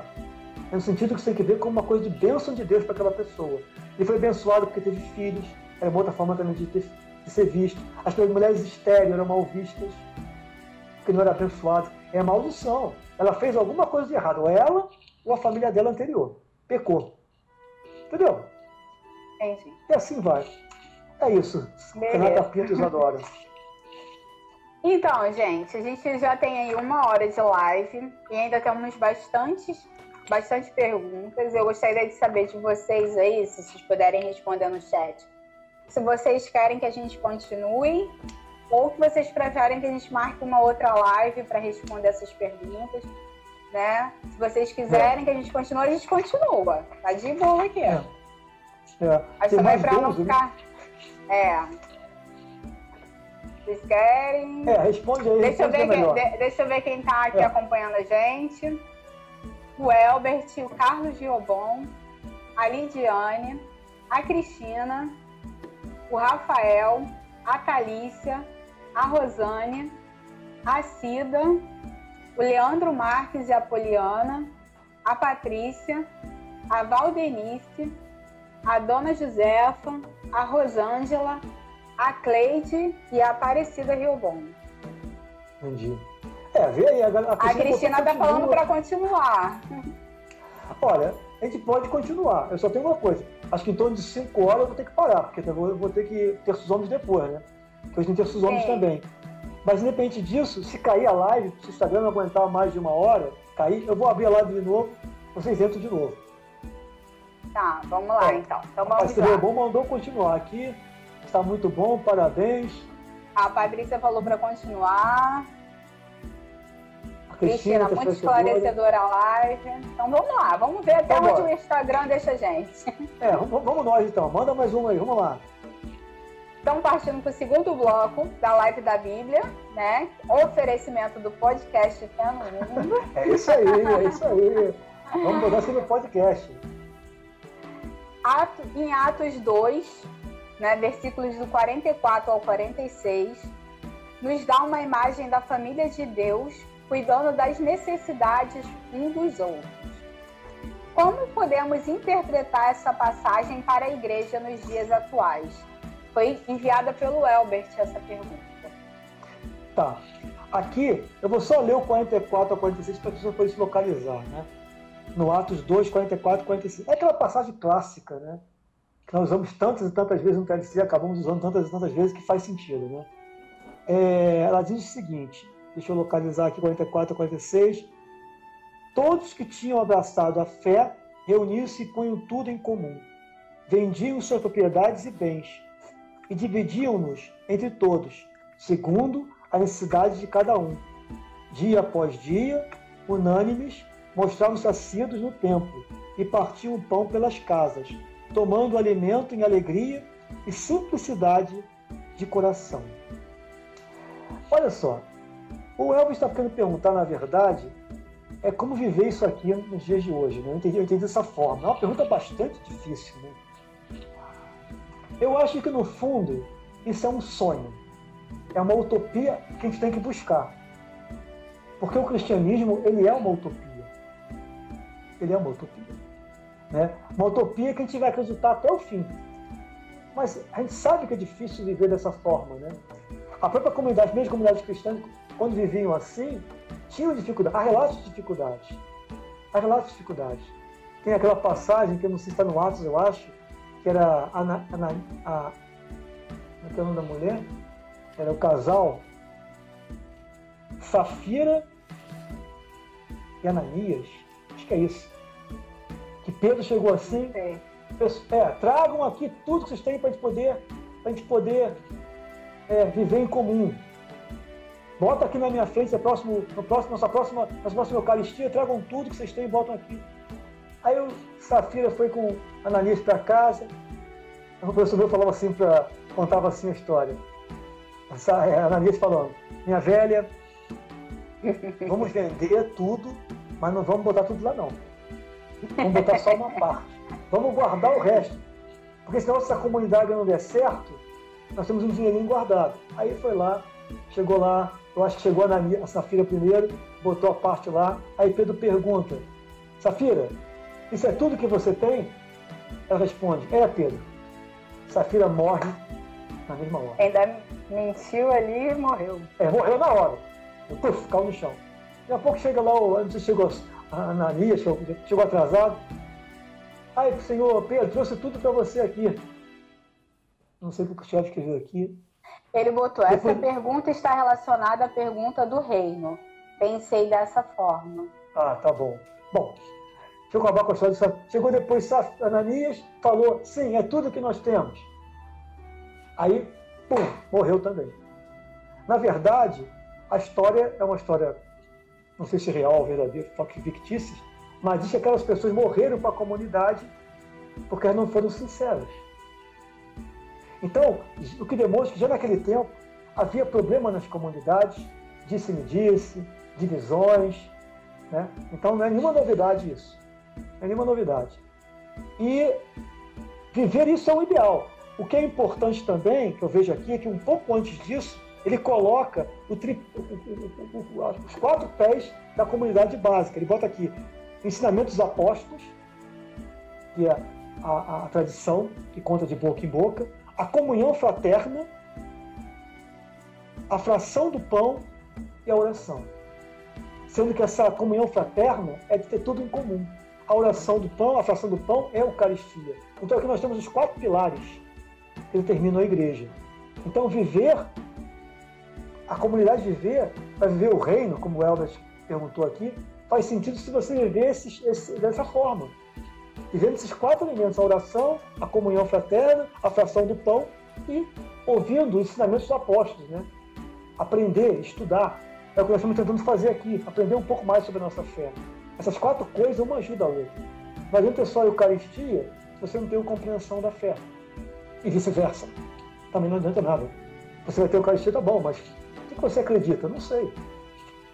Então, eu acho que foi isso, eu, entendi dessa forma, pergunto Elvis. Se o Elvis quiser alguma coisa mais clara, fazer uma pergunta aqui de outra forma. Pode, pode, pode colocar pode aí no chat. É. Apoliana agora. A Poliana gostaria de saber por que há livros que foram excluídos da Bíblia. É aquela pergunta que nós colocamos mais ou menos. É, vamos lá. Primeira coisa para entender é que existe a palavra. O que determina os livros de uma, de uma, de uma escritura tanto do antigo, que dos hebreus, dos judeus, quanto do novo, para nós cristãos, é uma coisa chamada cânon. Cânon, em hebraico, é vara. Vara era usada para medir. Então, o cânon é a medida das coisas. Então, havia os critérios no Antigo Testamento para o livro poder entrar no Antigo Testamento. Eu vou citar os critérios do Novo Testamento. Primeiro, apostolicidade, isso é, ser atribuído a um apóstolo. Lembra que eu falei que dava o nome de Paulo, nome de Mateus? Eles davam o nome para dar o sentido ser para atribuído a eles. Para dar autoridade. Bom, até aí tudo bem. Regra de fé, ortodoxia. Era preciso que não ferisse a fé cristã. Então, se o ensinamento ele fere a fé cristã, quando eu falo fé cristã, é aquela tradição, aquela tradição que eu contei, que as tradições formavam. Então, por exemplo, eu falo que Jesus casou. Por exemplo, nenhuma tradição daquelas falava que Jesus casou. Aí a é como se tivesse que bater, As, as, coisas. Mesmo que de um pouco diferente, elas tinham que bater. Né? Exatamente. Né? Se for muito diferente, não, não, não se encaixa, entendeu? Então, isso foi claro que isso aconteceu depois. Mas já nos primórdios, tu imagina, por exemplo, é, quando Paulo visitava uma comunidade, alguém lá falava uma coisa errada. Falava mal de Paulo, ou falava coisas erradas sobre Jesus. Aí Paulo vinha na cartinha, depois vinha presencial. Foi isso que eu expliquei para vocês? Foi isso que eu falei para vocês? Ou alguém chegou aqui e contou uma história diferente para vocês? Já havia em Paulo um sentido de, de, de cânon, né? A verdade estava em ele. Ele ouviu de Jesus. Ele, ele, ele, ele conheceu Jesus é, depois de morto, mas ele recebeu uma compreensão da fé trazida por Jesus, pelo Espírito Santo. Então, não bate com. Então, uma história, como você falou, não bate com as outras, né? Ou é muito diferente. Então, esse é um outro critério. Tem um terceiro critério, antiguidade. Os escritos num certo período e não ser, ser escrito num certo período e não ser algo novo para a época. Então, por exemplo, se eu escrever agora um texto e dizer isso aqui é a palavra de Deus, não, eu escrevi agora. Isso tem que sido escrito lá nos anos, até os anos 100, anos 200. Depois disso, pessoal, é muito distante daquela realidade poder ser uma coisa de alguém que viveu aquela época para contar o que aconteceu. Quem viveu aquela época, por exemplo, é, é, Lucas teve discípulos. Os discípulos deles passaram para os outros discípulos. Olha só, Lucas, Paulo, Lucas me contou isso. Essa outra, esses outros seguidores do, do discípulo de Lucas escreveram o Evangelho. Mas tem uma coisa próxima ali. Então tem um certo, uma data. E o último, isso aqui, era, isso aqui pegou muito, o uso litúrgico. Desde o começo do cristianismo, nas Eucaristias, e não era missa como é hoje, claro, já se usavam esses, essas palavras orais, esses poucos escritos que existiam, rabiscados naqueles pergaminhos, e aquilo era lido ou era falado. Então, se não era usado na liturgia, não era porque não vinha da tradição, então não ficava. Então, se uma história dessa não era contada nessas liturgias, que veio de boca em boca até nós, então, então esses são os ah, quatro tá. critérios: apostolicidade, regra de fé, tem, tem que estar, não pode ser contra a nossa fé, antiguidade e uso litúrgico. Esses são os quatro critérios para definir se um livro é canônico ou não. Espero ter respondido. Ok. Ok. A Renatinha pergunta: Como podemos saber se a Bíblia que usamos usamos hoje corresponde às escrituras originais. Eu acho que meio que você respondeu, é, né? Na... Respondi. É, não existe uma Bíblia original, né? O que eu falei. O que eu, o que eu ressaltaria aqui foi o seguinte: essas versões de Bíblias que existem elas foram reconstruídas ao longo do tempo. Então, por exemplo, o que eu aconselho, existe, é, como pode dizer, é, um estudo crítico da Bíblia o estudo científico da Bíblia, ele precisa de, dois ou mais textos para você poder bater e construir um texto. Então o pessoal pega o texto lá, arranja, encontra um pergaminho pequenininho, lá em, em grego, está lá, depois encontrou no, na arqueologia um outro pergaminho que fala algo próximo, os estudiosos vão precisar bater, e eles botam no escrito no Evangelho uma versão. Só que eles fazem, eles colocam no rodapé da Bíblia hum. Eles falam assim muitas vezes: olha só, eu botei ali em cima que foi a palavra X, mas alguns escritos citam a palavra Y, que tem outro sentido. Então a própria Bíblia que nós temos, ela no fundo, ela é uma construção que os estudiosos chegaram à conclusão que aquilo era o mais perto possível. Não existe uma Bíblia original. Não existe. Sim. Não existe. Existe a Vulgata, encontra alguma coisa, né? Mas na verdade, mesmo assim, a Vulgata é uma tradição, é uma tradução. E o que eu aconselho às pessoas são duas Bíblias que são muito citadas dos professores. É a Bíblia de Jerusalém, que é a que eu tenho, que é a Bíblia para estudo. A nota rodapé tem muita, muita explicação, que até eu respondi uma questão, acho que da, no comecinho, foi do não sei de quem, que eu peguei lá. E a Bíblia é chamada Bíblia da Peregrino da, de Paulo, da, da, da livraria Paulo. A Bíblia Peregrino e a Bíblia de Jerusalém. Então você pega uma outra Bíblia qualquer, a Bíblia de Maria, não tem nem, nem rodapé de repente, não tem explicação. São Bíblias usadas para momentos pastorais, tem palavras mais fáceis, que o povo entende é. melhor. Só que quando você bota a palavra mais fácil, pode perder o sentido da coisa um pouco, né? E aí não fica aquele sentido tão próximo do que da intenção do autor lá, que escreveu lá há 600 a anos atrás. A da livraria Paulo é qual mesmo? Desculpa. É a chamada Pere... Bíblia do Peregrino. Bíblia do Peregrino. Eu não conheço essa, mas os professores citam. Eu tenho essa aqui. A de Jerusalém eu tenho muito antiga. Eu anoto tudo aqui. Né? Tem aqui a sua é de Jerusalém. Aqui, Jerusalém. Aqui no cantinho, por exemplo, que eu boto aqui a caneta. Né? Uhum. Tem a passagem lá do, do, do, do Albert citou. O Albert botou. A King James, a versão da King James é a mais antiga que não teve atualização em sua linguagem. É, eu não conheço. O que eu conheço, é o que eu, é o que eu conheço são isso. Não, pode ser que tenha, não, pode ser também, não conheço. Né? Não conheço. É a minha Ave Maria. É, é a Bíblia mais simples. Mas, não, mas tudo bem. Assim, você entender, você entende. Mas se você quiser estudar, a, o, Sim, algum lugar de estudo, a PUC, ela, ela só aceita a Jerusalém. Para estudo, para todo mundo ficar tendo o mesmo material. Né? E tem versões de Jerusalém que são a minha é mais antiga.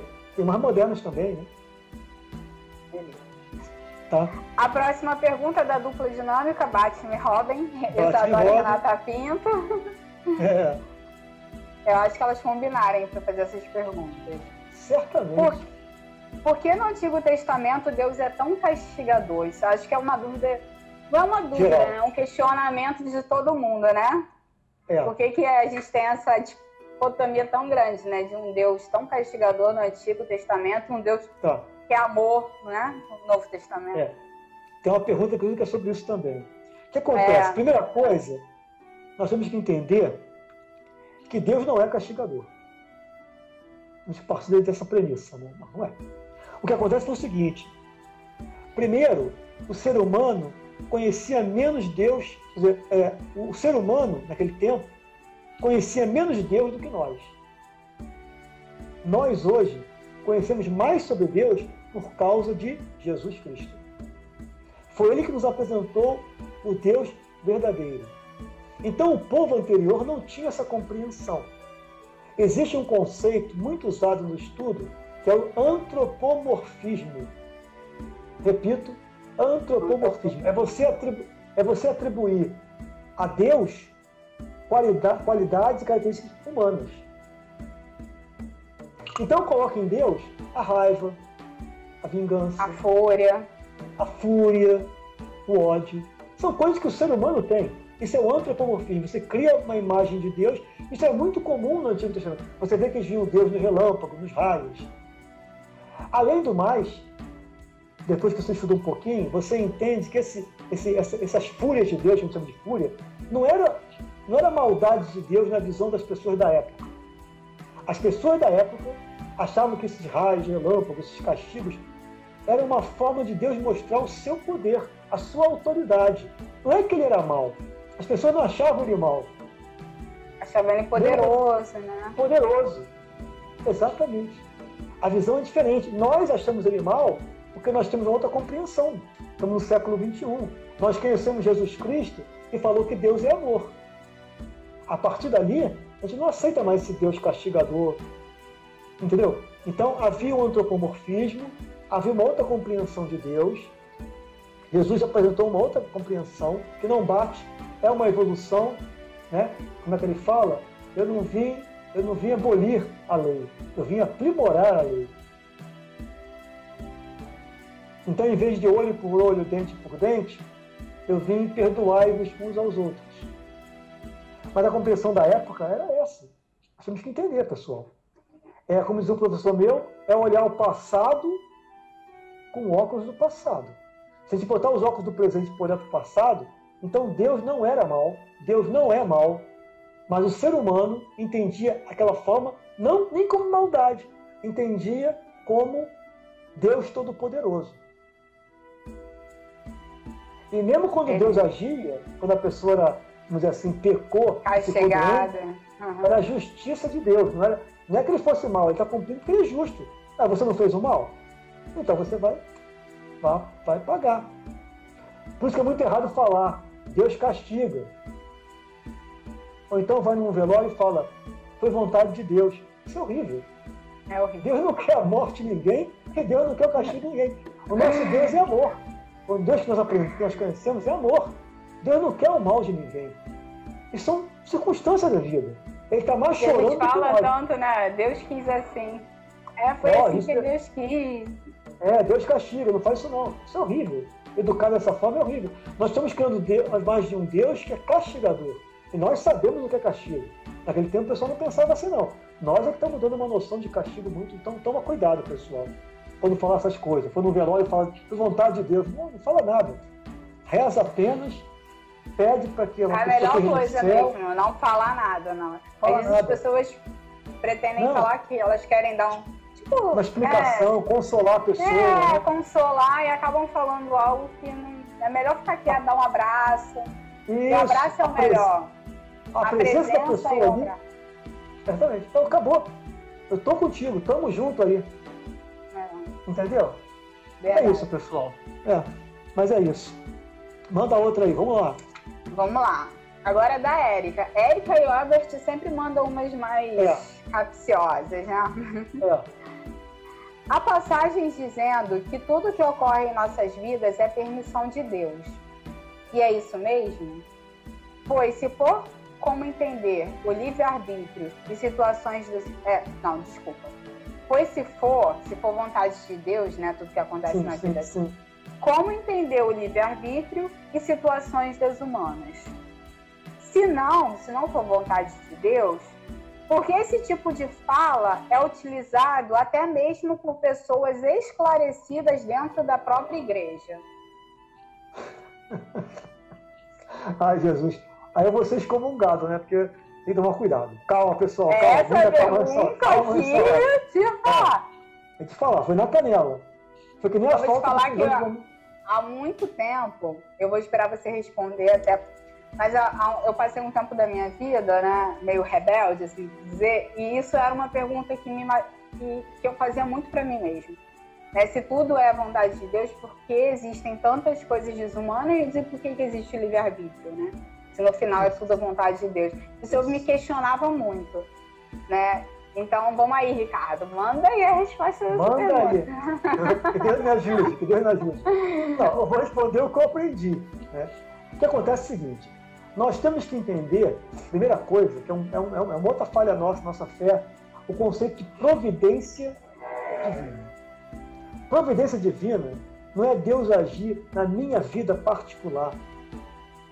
Não é ele fazer eu cair, tropeçar ou não tropeçar. Não é ele fazer chover, botar sol. A providência divina é, um, é, é uma ação de Deus em toda a humanidade para que a humanidade atinja a sua salvação como um todo. Deus quer salvar todo mundo e não apenas a mim. Senão, acontece aquele negócio. É, um avião caiu, morreu 400 pessoas. Eu ia naquele avião, mas eu perdi o horário, pegou, engarrafou ali a pavuna, eu não consegui chegar lá. Ah, Deus me salvou. E os outros 400 que morreram, foi culpa de Deus? Se nós pensarmos assim, que Deus está agindo nesses detalhes, Deus pode ser mau. E Deus não é mau. Diz o Evangelho de São, de São João, Deus é amor. Ponto final. Então, a providência divina não é Deus agir nos pequenos detalhes. O que acontece na sua vida são consequências, já falei aqui, são consequências da vida. Eu posso ficar, eu posso ser descuidado e sair sem guarda-chuva Choveu pra caramba, chuva de verão, molhei todo. É culpa de Deus? Não, eu não levei o chapéu, pô. Ou então vou com meu carro com o pneu escorrendo que tá careca, corro numa curva com a chuva molho chovendo, bato na parede. Culpa de Deus? Culpa é minha, pô. Então nós temos que entender, a providência, por favor, a providência de Deus é uma coisa muito ampla. Deus tem um projeto para o mundo todo. Vou dar uma dica para vocês. Sentido da vida. Lembra? A providência de Deus é um sentido mais amplo. Ele não é uma coisa na vida cada um da Bia. Por que, o Ricardo está doente, a Bia não? Não é isso. Deus tem um projeto para a humanidade. Ele quer salvar a humanidade como um todo. E nós, nessa vida, temos que nos ajudar para toda a humanidade atingir aquele fim. Então aqui está o problema. Por isso, agora, por que as pessoas falam isso, instruídas falam isso, eu não sei responder por quê. Eu acho não que é porque você vai recebendo isso, né? Como teve a tradição é. oral antigamente para é. Ser escrita isso, a Bíblia, hoje em dia a gente leva muito também do que a gente ouve desde novo, é. né? Desde... Então é, é, muito falado isso. E aí você acaba repetindo. É, repetindo. Olha, existe um problema. Eu sou católico, cristão, posso falar, você joga no mesmo time que eu. Existe uma, um problema muito sério na formação dos catequistas. Eles tinham que ser formados melhores para poder ter uma, uma função tão importante, né? Porque em todos os níveis. Porque realmente é perigoso. Se você ensina para um jovem de crisma que Deus é mal, porque Deus está te castigando porque você fez aquilo, aquilo outro, é preocupante.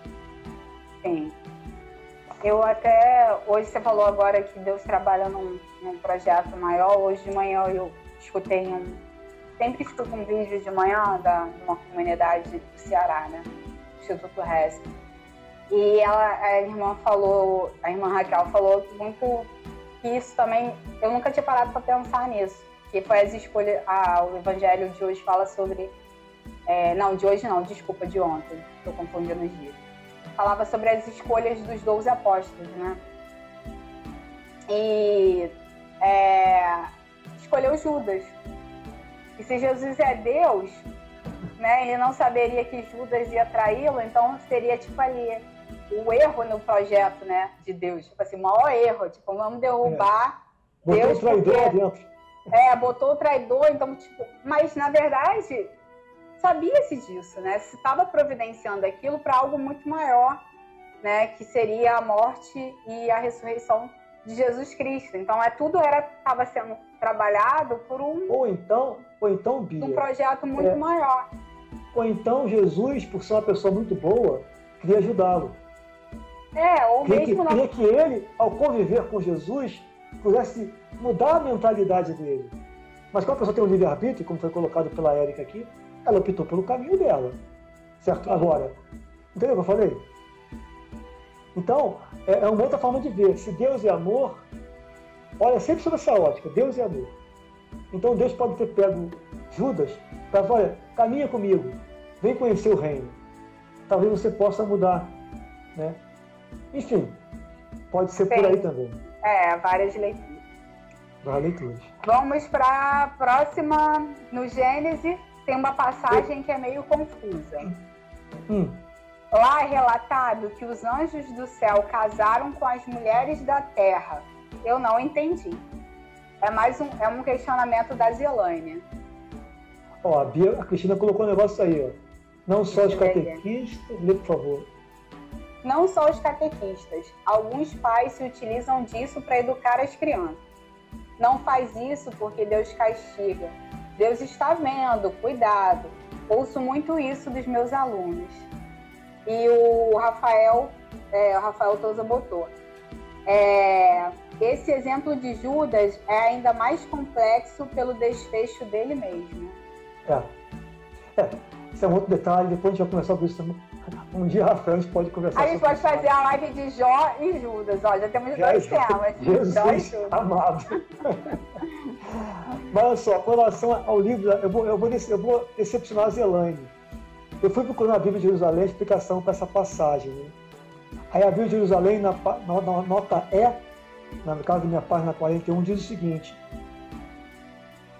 é, que há por trás desse texto um sentido pouco claro e possivelmente esse relato é fruto de alguma história mitológica. Então aqui é, é o livro de. A gente tem que começar a pensar, né? Eu, é outra dica também, a gente tem que olhar sempre a Bíblia como um todo. Então, por exemplo, você tem que ver que um pouco antes desse relato, fala, acho que fala de Noé, fala do, de Adão e Eva, né? E o fato que ele falou aqui, de que os anjos do céu casaram-se com mulheres da terra, pode ser, não sei, uma tentativa de, de um homem crescer, dali, daquela, daquela geração, nascer um semideus, como fosse o pensamento grego, em que os deuses casam com, com, com, com humanos e nasce um semideus, para não cometer né? Levando ser mortal, para fugir da morte, que Adão morreu porque ele pecou, entendeu? Então pode ser esse intuito. Mas o que o livro, que a Bíblia de Jerusalém coloca é que é um texto pouco claro. A gente tem que entender também o seguinte: existem casos em que não estou dizendo que é esse texto aqui não, tá? Estou contando de um modo geral. As pessoas dizem o seguinte: algumas vezes o texto está montado e séculos depois é inserido ali um texto. E virou aquele total. Ficou... Ctrl C, Ctrl V ali. Um Ctrl C, Ctrl V da época. E às vezes pode ser colocado, a gente não sabe por que foi colocado. Para a época fazia um sentido. Então, eu vou ficar só no que a Bíblia de Jerusalém falou. O texto é pouco claro, não tem como esclarecer isso, infelizmente, a Zelândia. Mas eu procurei. Beleza. Sétima pergunta desse segundo bloco. Por que existem versões diferentes da Bíblia? É uma dúvida da Renatinha. É aquilo que eu falei, né? Tem as traduções uhum. diferentes, tem o tipo de linguagem, como tem a Ave Maria uma, Jerusalém é outra. Até quando eu faço o texto aqui com vocês, eu leio, às vezes eu gaguejo que tem palavras difíceis, né? Você tem que ler com cuidado antes de poder. Né? Se for saber a Ave Maria, seria mais é, fácil. A Bíblia do protestante também é diferente, né? É, é, tem uma questão aí que é o seguinte: os protestantes, eles quando surgiram, eles não usaram a tradução grega. Eles recuaram um pouco, pegaram alguns livros do Antigo Testamento em que alguns livros do Novo não estavam presentes.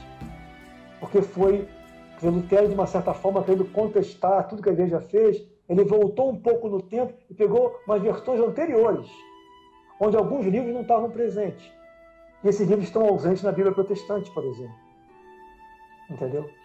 Então tem várias questões aí.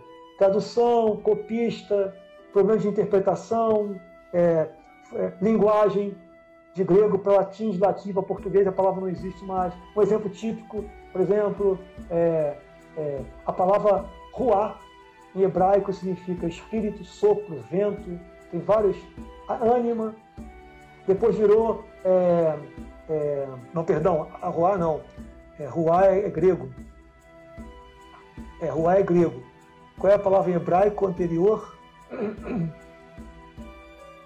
Não estou lembrando agora. Eu sei que virou Ruá. Não, peraí. Eu estou confundindo. Peraí, peraí. Não lembro. Agora estou nervoso, não vou saber responder. A prova, prova oral é difícil. Prova oral é Eu sei que na tradução. É, eu sei que quando chegou em português, em latim virou espíritos, depois virou espírito. Então, espírito conceito de espírito não, tem, não, se encaixa muito com o conceito de ruá. Acho que ruá é hebraico. Acho que ruá é hebraico. Ruá é uma outra coisa. É o que dá ânima, é o sopro, é a vida. Né? O Albert botou que o ruá é hebraico mesmo. Hebraico, é hebraico. Grego, como é que é grego mesmo? É, esqueci agora. Esqueci. Mas tem a palavra, depois eu posso mandar se quiser alguém tiver dúvida.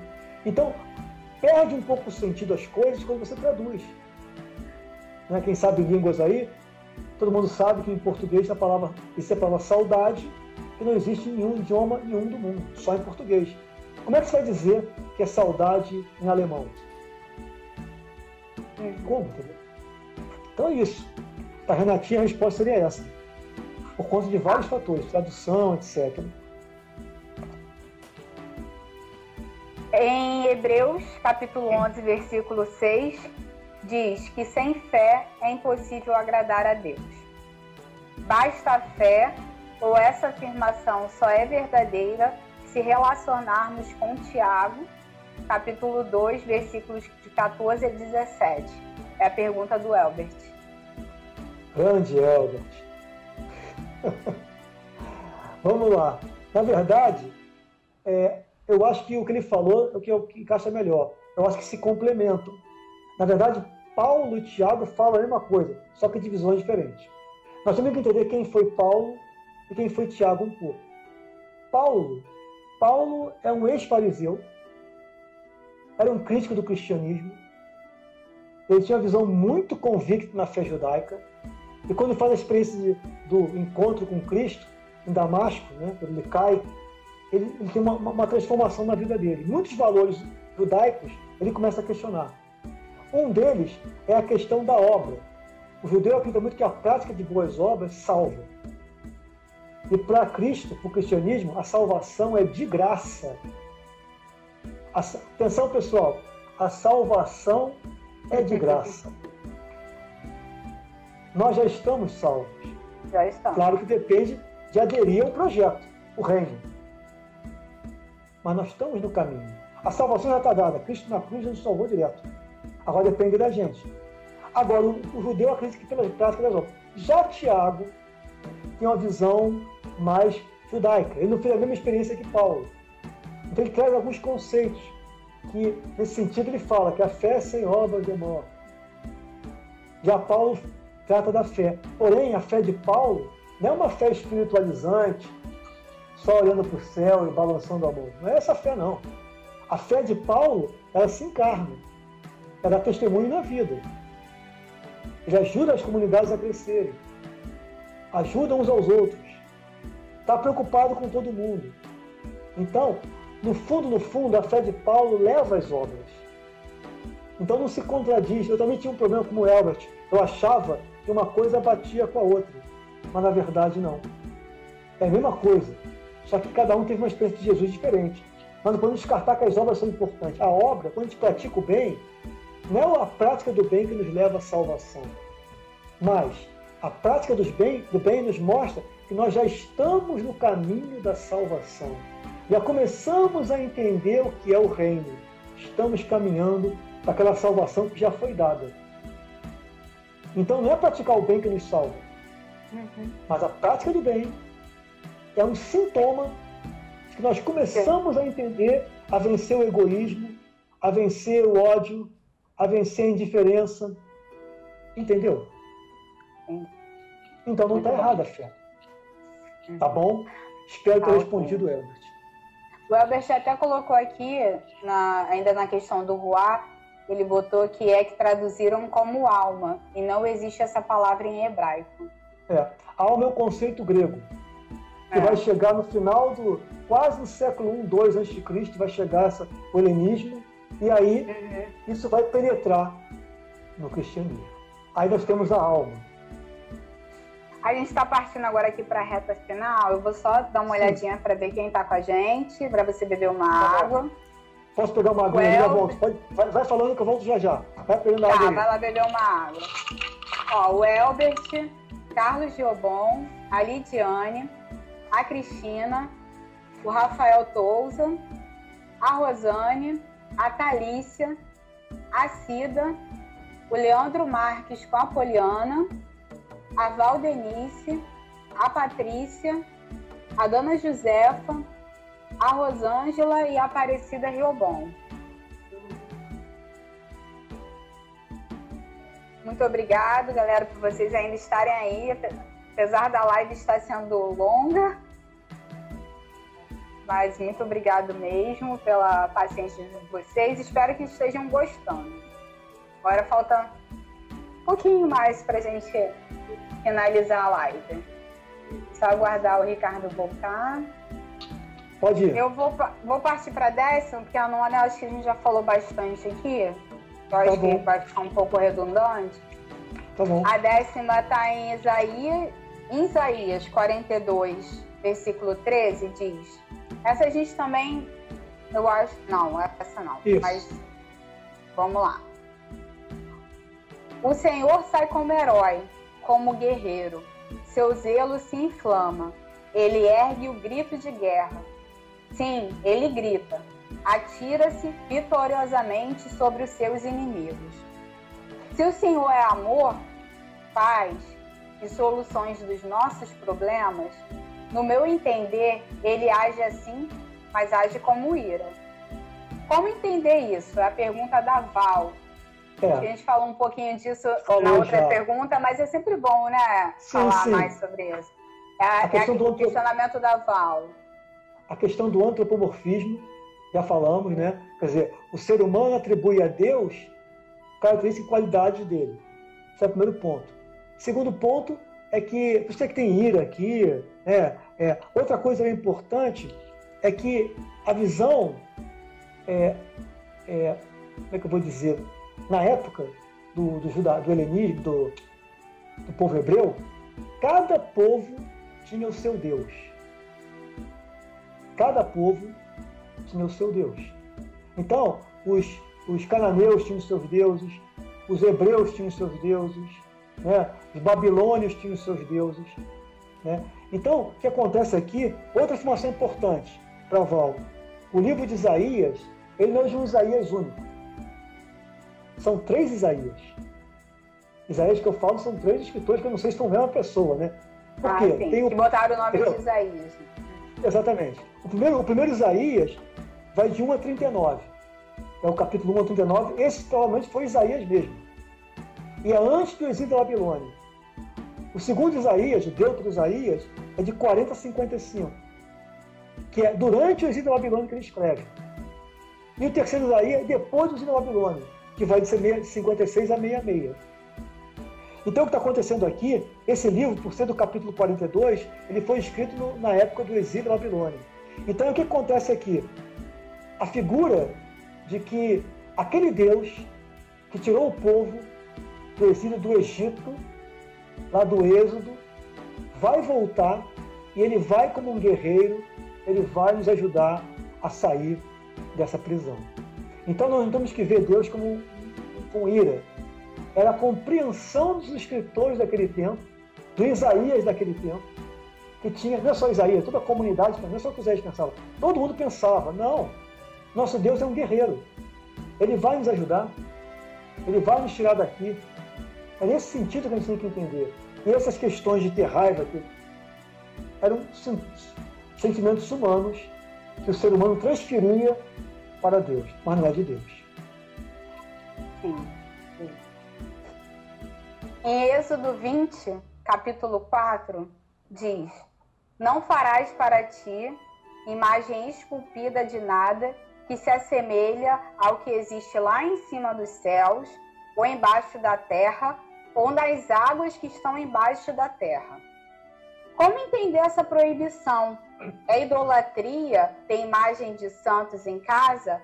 É a pergunta da Patrícia, irmã da Cida. Eu vou até falar aqui, ó, Patrícia, a gente tem um podcast, se eu não me engano, ou é o terceiro ou quarto episódio, que a gente fala exatamente sobre a questão das imagens, quando a gente aborda o primeiro mandamento, que é amar a Deus acima de todas as coisas. Então, depois, é, depois eu passo o link para ela. Deixa passa comigo. Ela.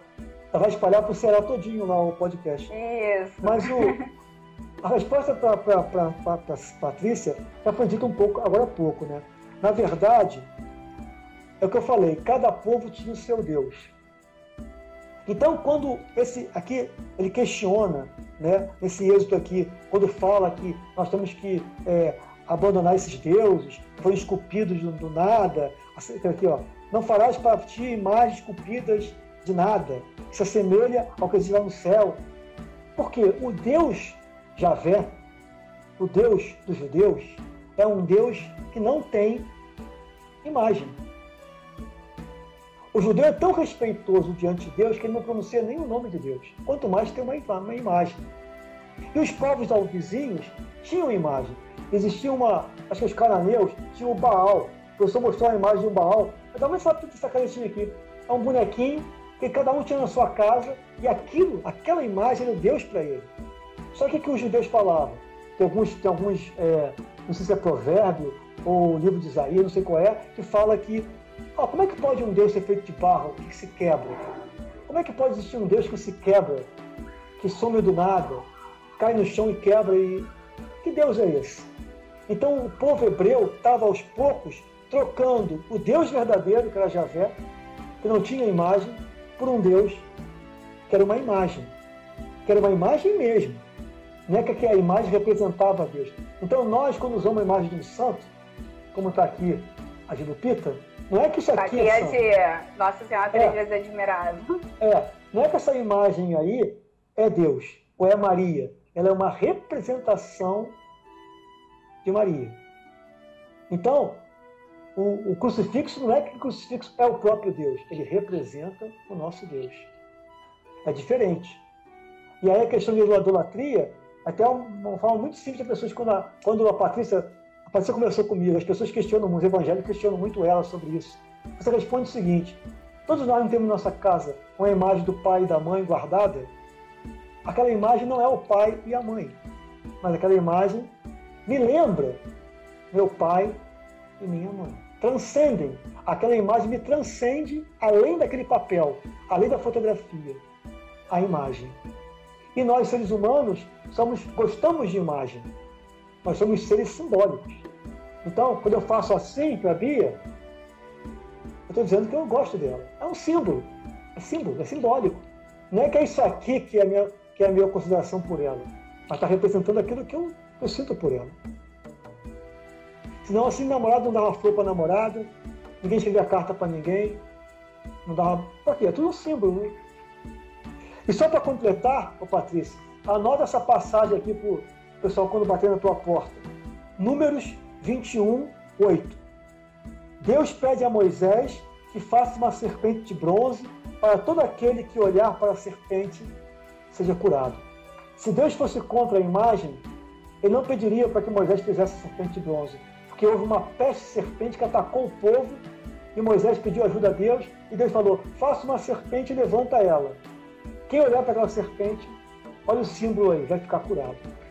Então, Agora, nós não temos que ver a serpente como sendo Deus. É uma imagem que representa. Né? Só tomar esse cuidado. Ok, Bia? Ok. E fechando, enfim, fechando a nossa live sobre a Bíblia, com a pergunta da Renatinha. A mensagem de Deus, como chegou a. Desculpa, é porque minha mãe está participando também, está dando interferência aqui. É, mãe? Desculpa.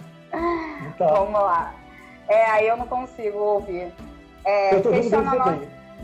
Oi? Eu estou ouvindo você bem. Eu estou ouvindo você bem. Tá, então vamos lá. Só pra... É a última pergunta, gente. Fechando a live. Com... É uma pergunta da Renatinha. A mensagem de Deus... Como que a mensagem de Deus chegou até nós através da Bíblia. Então, como que a mensagem de Deus chega é. até nós através da Bíblia? Já foi respondido, né? Ao longo da todo, aquele, todo nosso podcast, aqui, nossa live. Né? Ela começou oralmente, por tradições, de boca em boca. Inclusive, isso nós pegamos, esse hábito do judaísmo, né? O judaísmo, na Páscoa judaica, é comum, é, uma, é um hábito, é um ritual o filho mais novo, antes de começar a celebração, ele pergunta ao pai: Pai, como que nós fomos salvos? Como que nós fomos libertos do Egito? Aí o pai é uma, é uma deixa o pai contar toda a história do povo de Deus, desde de Abraão até a época atual. Então a tradição começou com oral, contou de boca em boca. As comunidades se reuniam a celebração litúrgica e ali relembravam Jesus, os feitos de Jesus, os milagres, suas palavras. E foi passando de boca em boca. E um dia isso foi redigido. Só que havia muitas tradições, imagina a confusão que não foi. Claro que aquelas que se encaixavam, tinham a ver, eles juntavam tudo. Por isso que a palavra de Deus não é um bloco único. Você encontra às vezes uma mensagem aqui que parece uma certa contradição do outro lado, mas não é contradição. É que uma, uma comunidade viveu de uma forma e outra comunidade viveu aquela mensagem de outra forma. Entendeu? Então, basicamente, demorou muito, muito, muitos séculos para poder se virar o papel que nós temos hoje. Essa, esse caderninho duro aqui, grande, que a gente possa. É isso, Bia. Eu acho que eu consegui responder tudo. Todas. Duas 20... horas. Duas horas, 27 perguntas. Foi bom, é, hein? É. Foi bom, foi bom. Eu acho que foi bom também. Conseguimos. Vê quem está participando aí para dar um tchau para a galera. Ó, oh, vamos dar um, um salve aí para a galera. Dá um salve. O Elbert, o Elbert contribuiu aí com a gente nas perguntas e, e respondendo algumas coisas. Carlos Riobon, a Lidiane. Não sei se ela tá com a, com a dona Penha Lili. É, a sei. Cristina, o Rafael Duarte, a Rosane, a Calícia, a Cida, que estava com o Rafael, mas ele foi trabalhar. Também, né? Duas horas de live. Boa. Ah, gente. Leandro Marques, a Poliana, a Valdenice, a Patrícia, a Dona Josefa, a Rosângela e a Aparecida Riobon. Que bom. Muito bom, galera. Fiquei muito Mais feliz. Mais uma galera que entrou, pouco, é. saiu, né? É. é. e eu faço um convite que não, é, que não é do nosso Instagram aqui. Se quiser me seguir no BitRick, manda um convite para mim. Se o Rafael quiser é, rezar com a gente o terço, aí estamos fazendo um terço toda segunda e sexta, seis horas em ponto. Volta e meia acontece uma formação, algum comunicado assim, e a gente vai levando, tá bom? Agradeço as pessoas que mandaram as perguntas, muitas pessoas mandaram perguntas, agradeço bastante. Vamos tentar gerar um podcast daqui, vai ficar gravado, fica gravado a live lá no, no Instagram, mas vou dar um podcast, que é o podcast Fé no Mundo. Quem quiser participar, o nosso último podcast, que vai ser gravado talvez mês que vem, é uma vez por mês, talvez seja gravado também ao vivo. Provavelmente vai ter uma live, é eu, Bia, Carlos e Isadora participando dele. Vamos fazer uma live gravando o podcast ao mesmo tempo, transmitindo pelo Instagram. Tá bom? Bia, muito obrigado pela sua generosidade, sua boa Isso, vontade. Estamos aí, ó, o pessoal está dizendo que foi muito boa, agradecendo, né? Tá bom. E muito bom, muito obrigado por todos vocês também que mandaram as perguntas e que estão aqui, a Val, a Patrícia, a Cida. Foi muito legal a contribuição de todos. E se precisar, amigo, só chamar, estamos aí. Sim. No nosso Pode projeto, deixar. no podcast e em, outros, em outras formações e outros projetos. Sim. Então, é sempre bom a gente, a gente tem que Pode... estudar mais sobre. Eu acho que aquele questionamento que eu levantei no início, né? Por que os católicos né, não, não estudam mais, não se aprofundam Isso. mais? Isso. Acho que tem que ser um algo momento. que a gente tem que levar para a vida. Vou aproveitar o momento, tem 14, 15 pessoas, mais de 15 pessoas aqui, para fazer um convite a vocês, né? Eu tenho uma data marcada no que vem, eu sei que está longe, acho que é 24 e 25 de março. Vamos fazer uma, uma formação numa casa de retiro, vamos passar o sábado e domingo, é, falando sobre criação, pecado e salvação. Vai ser o sábado e o domingo para a gente poder conversar sobre isso. Então, quem quiser depois, fica atento aí que eu vou convidar pelo Instagram a participar conosco. 24 e 25 de março, não falha a memória. Está até reservada já a data e a casa também. Tá bom? Beleza, Tchau, a gente galera. se vê no terço, sexta-feira. Tá bom, com certeza. Obrigado, pessoal. Tchau, tchau para vocês. Tchau, galera. Beijo. Tchau.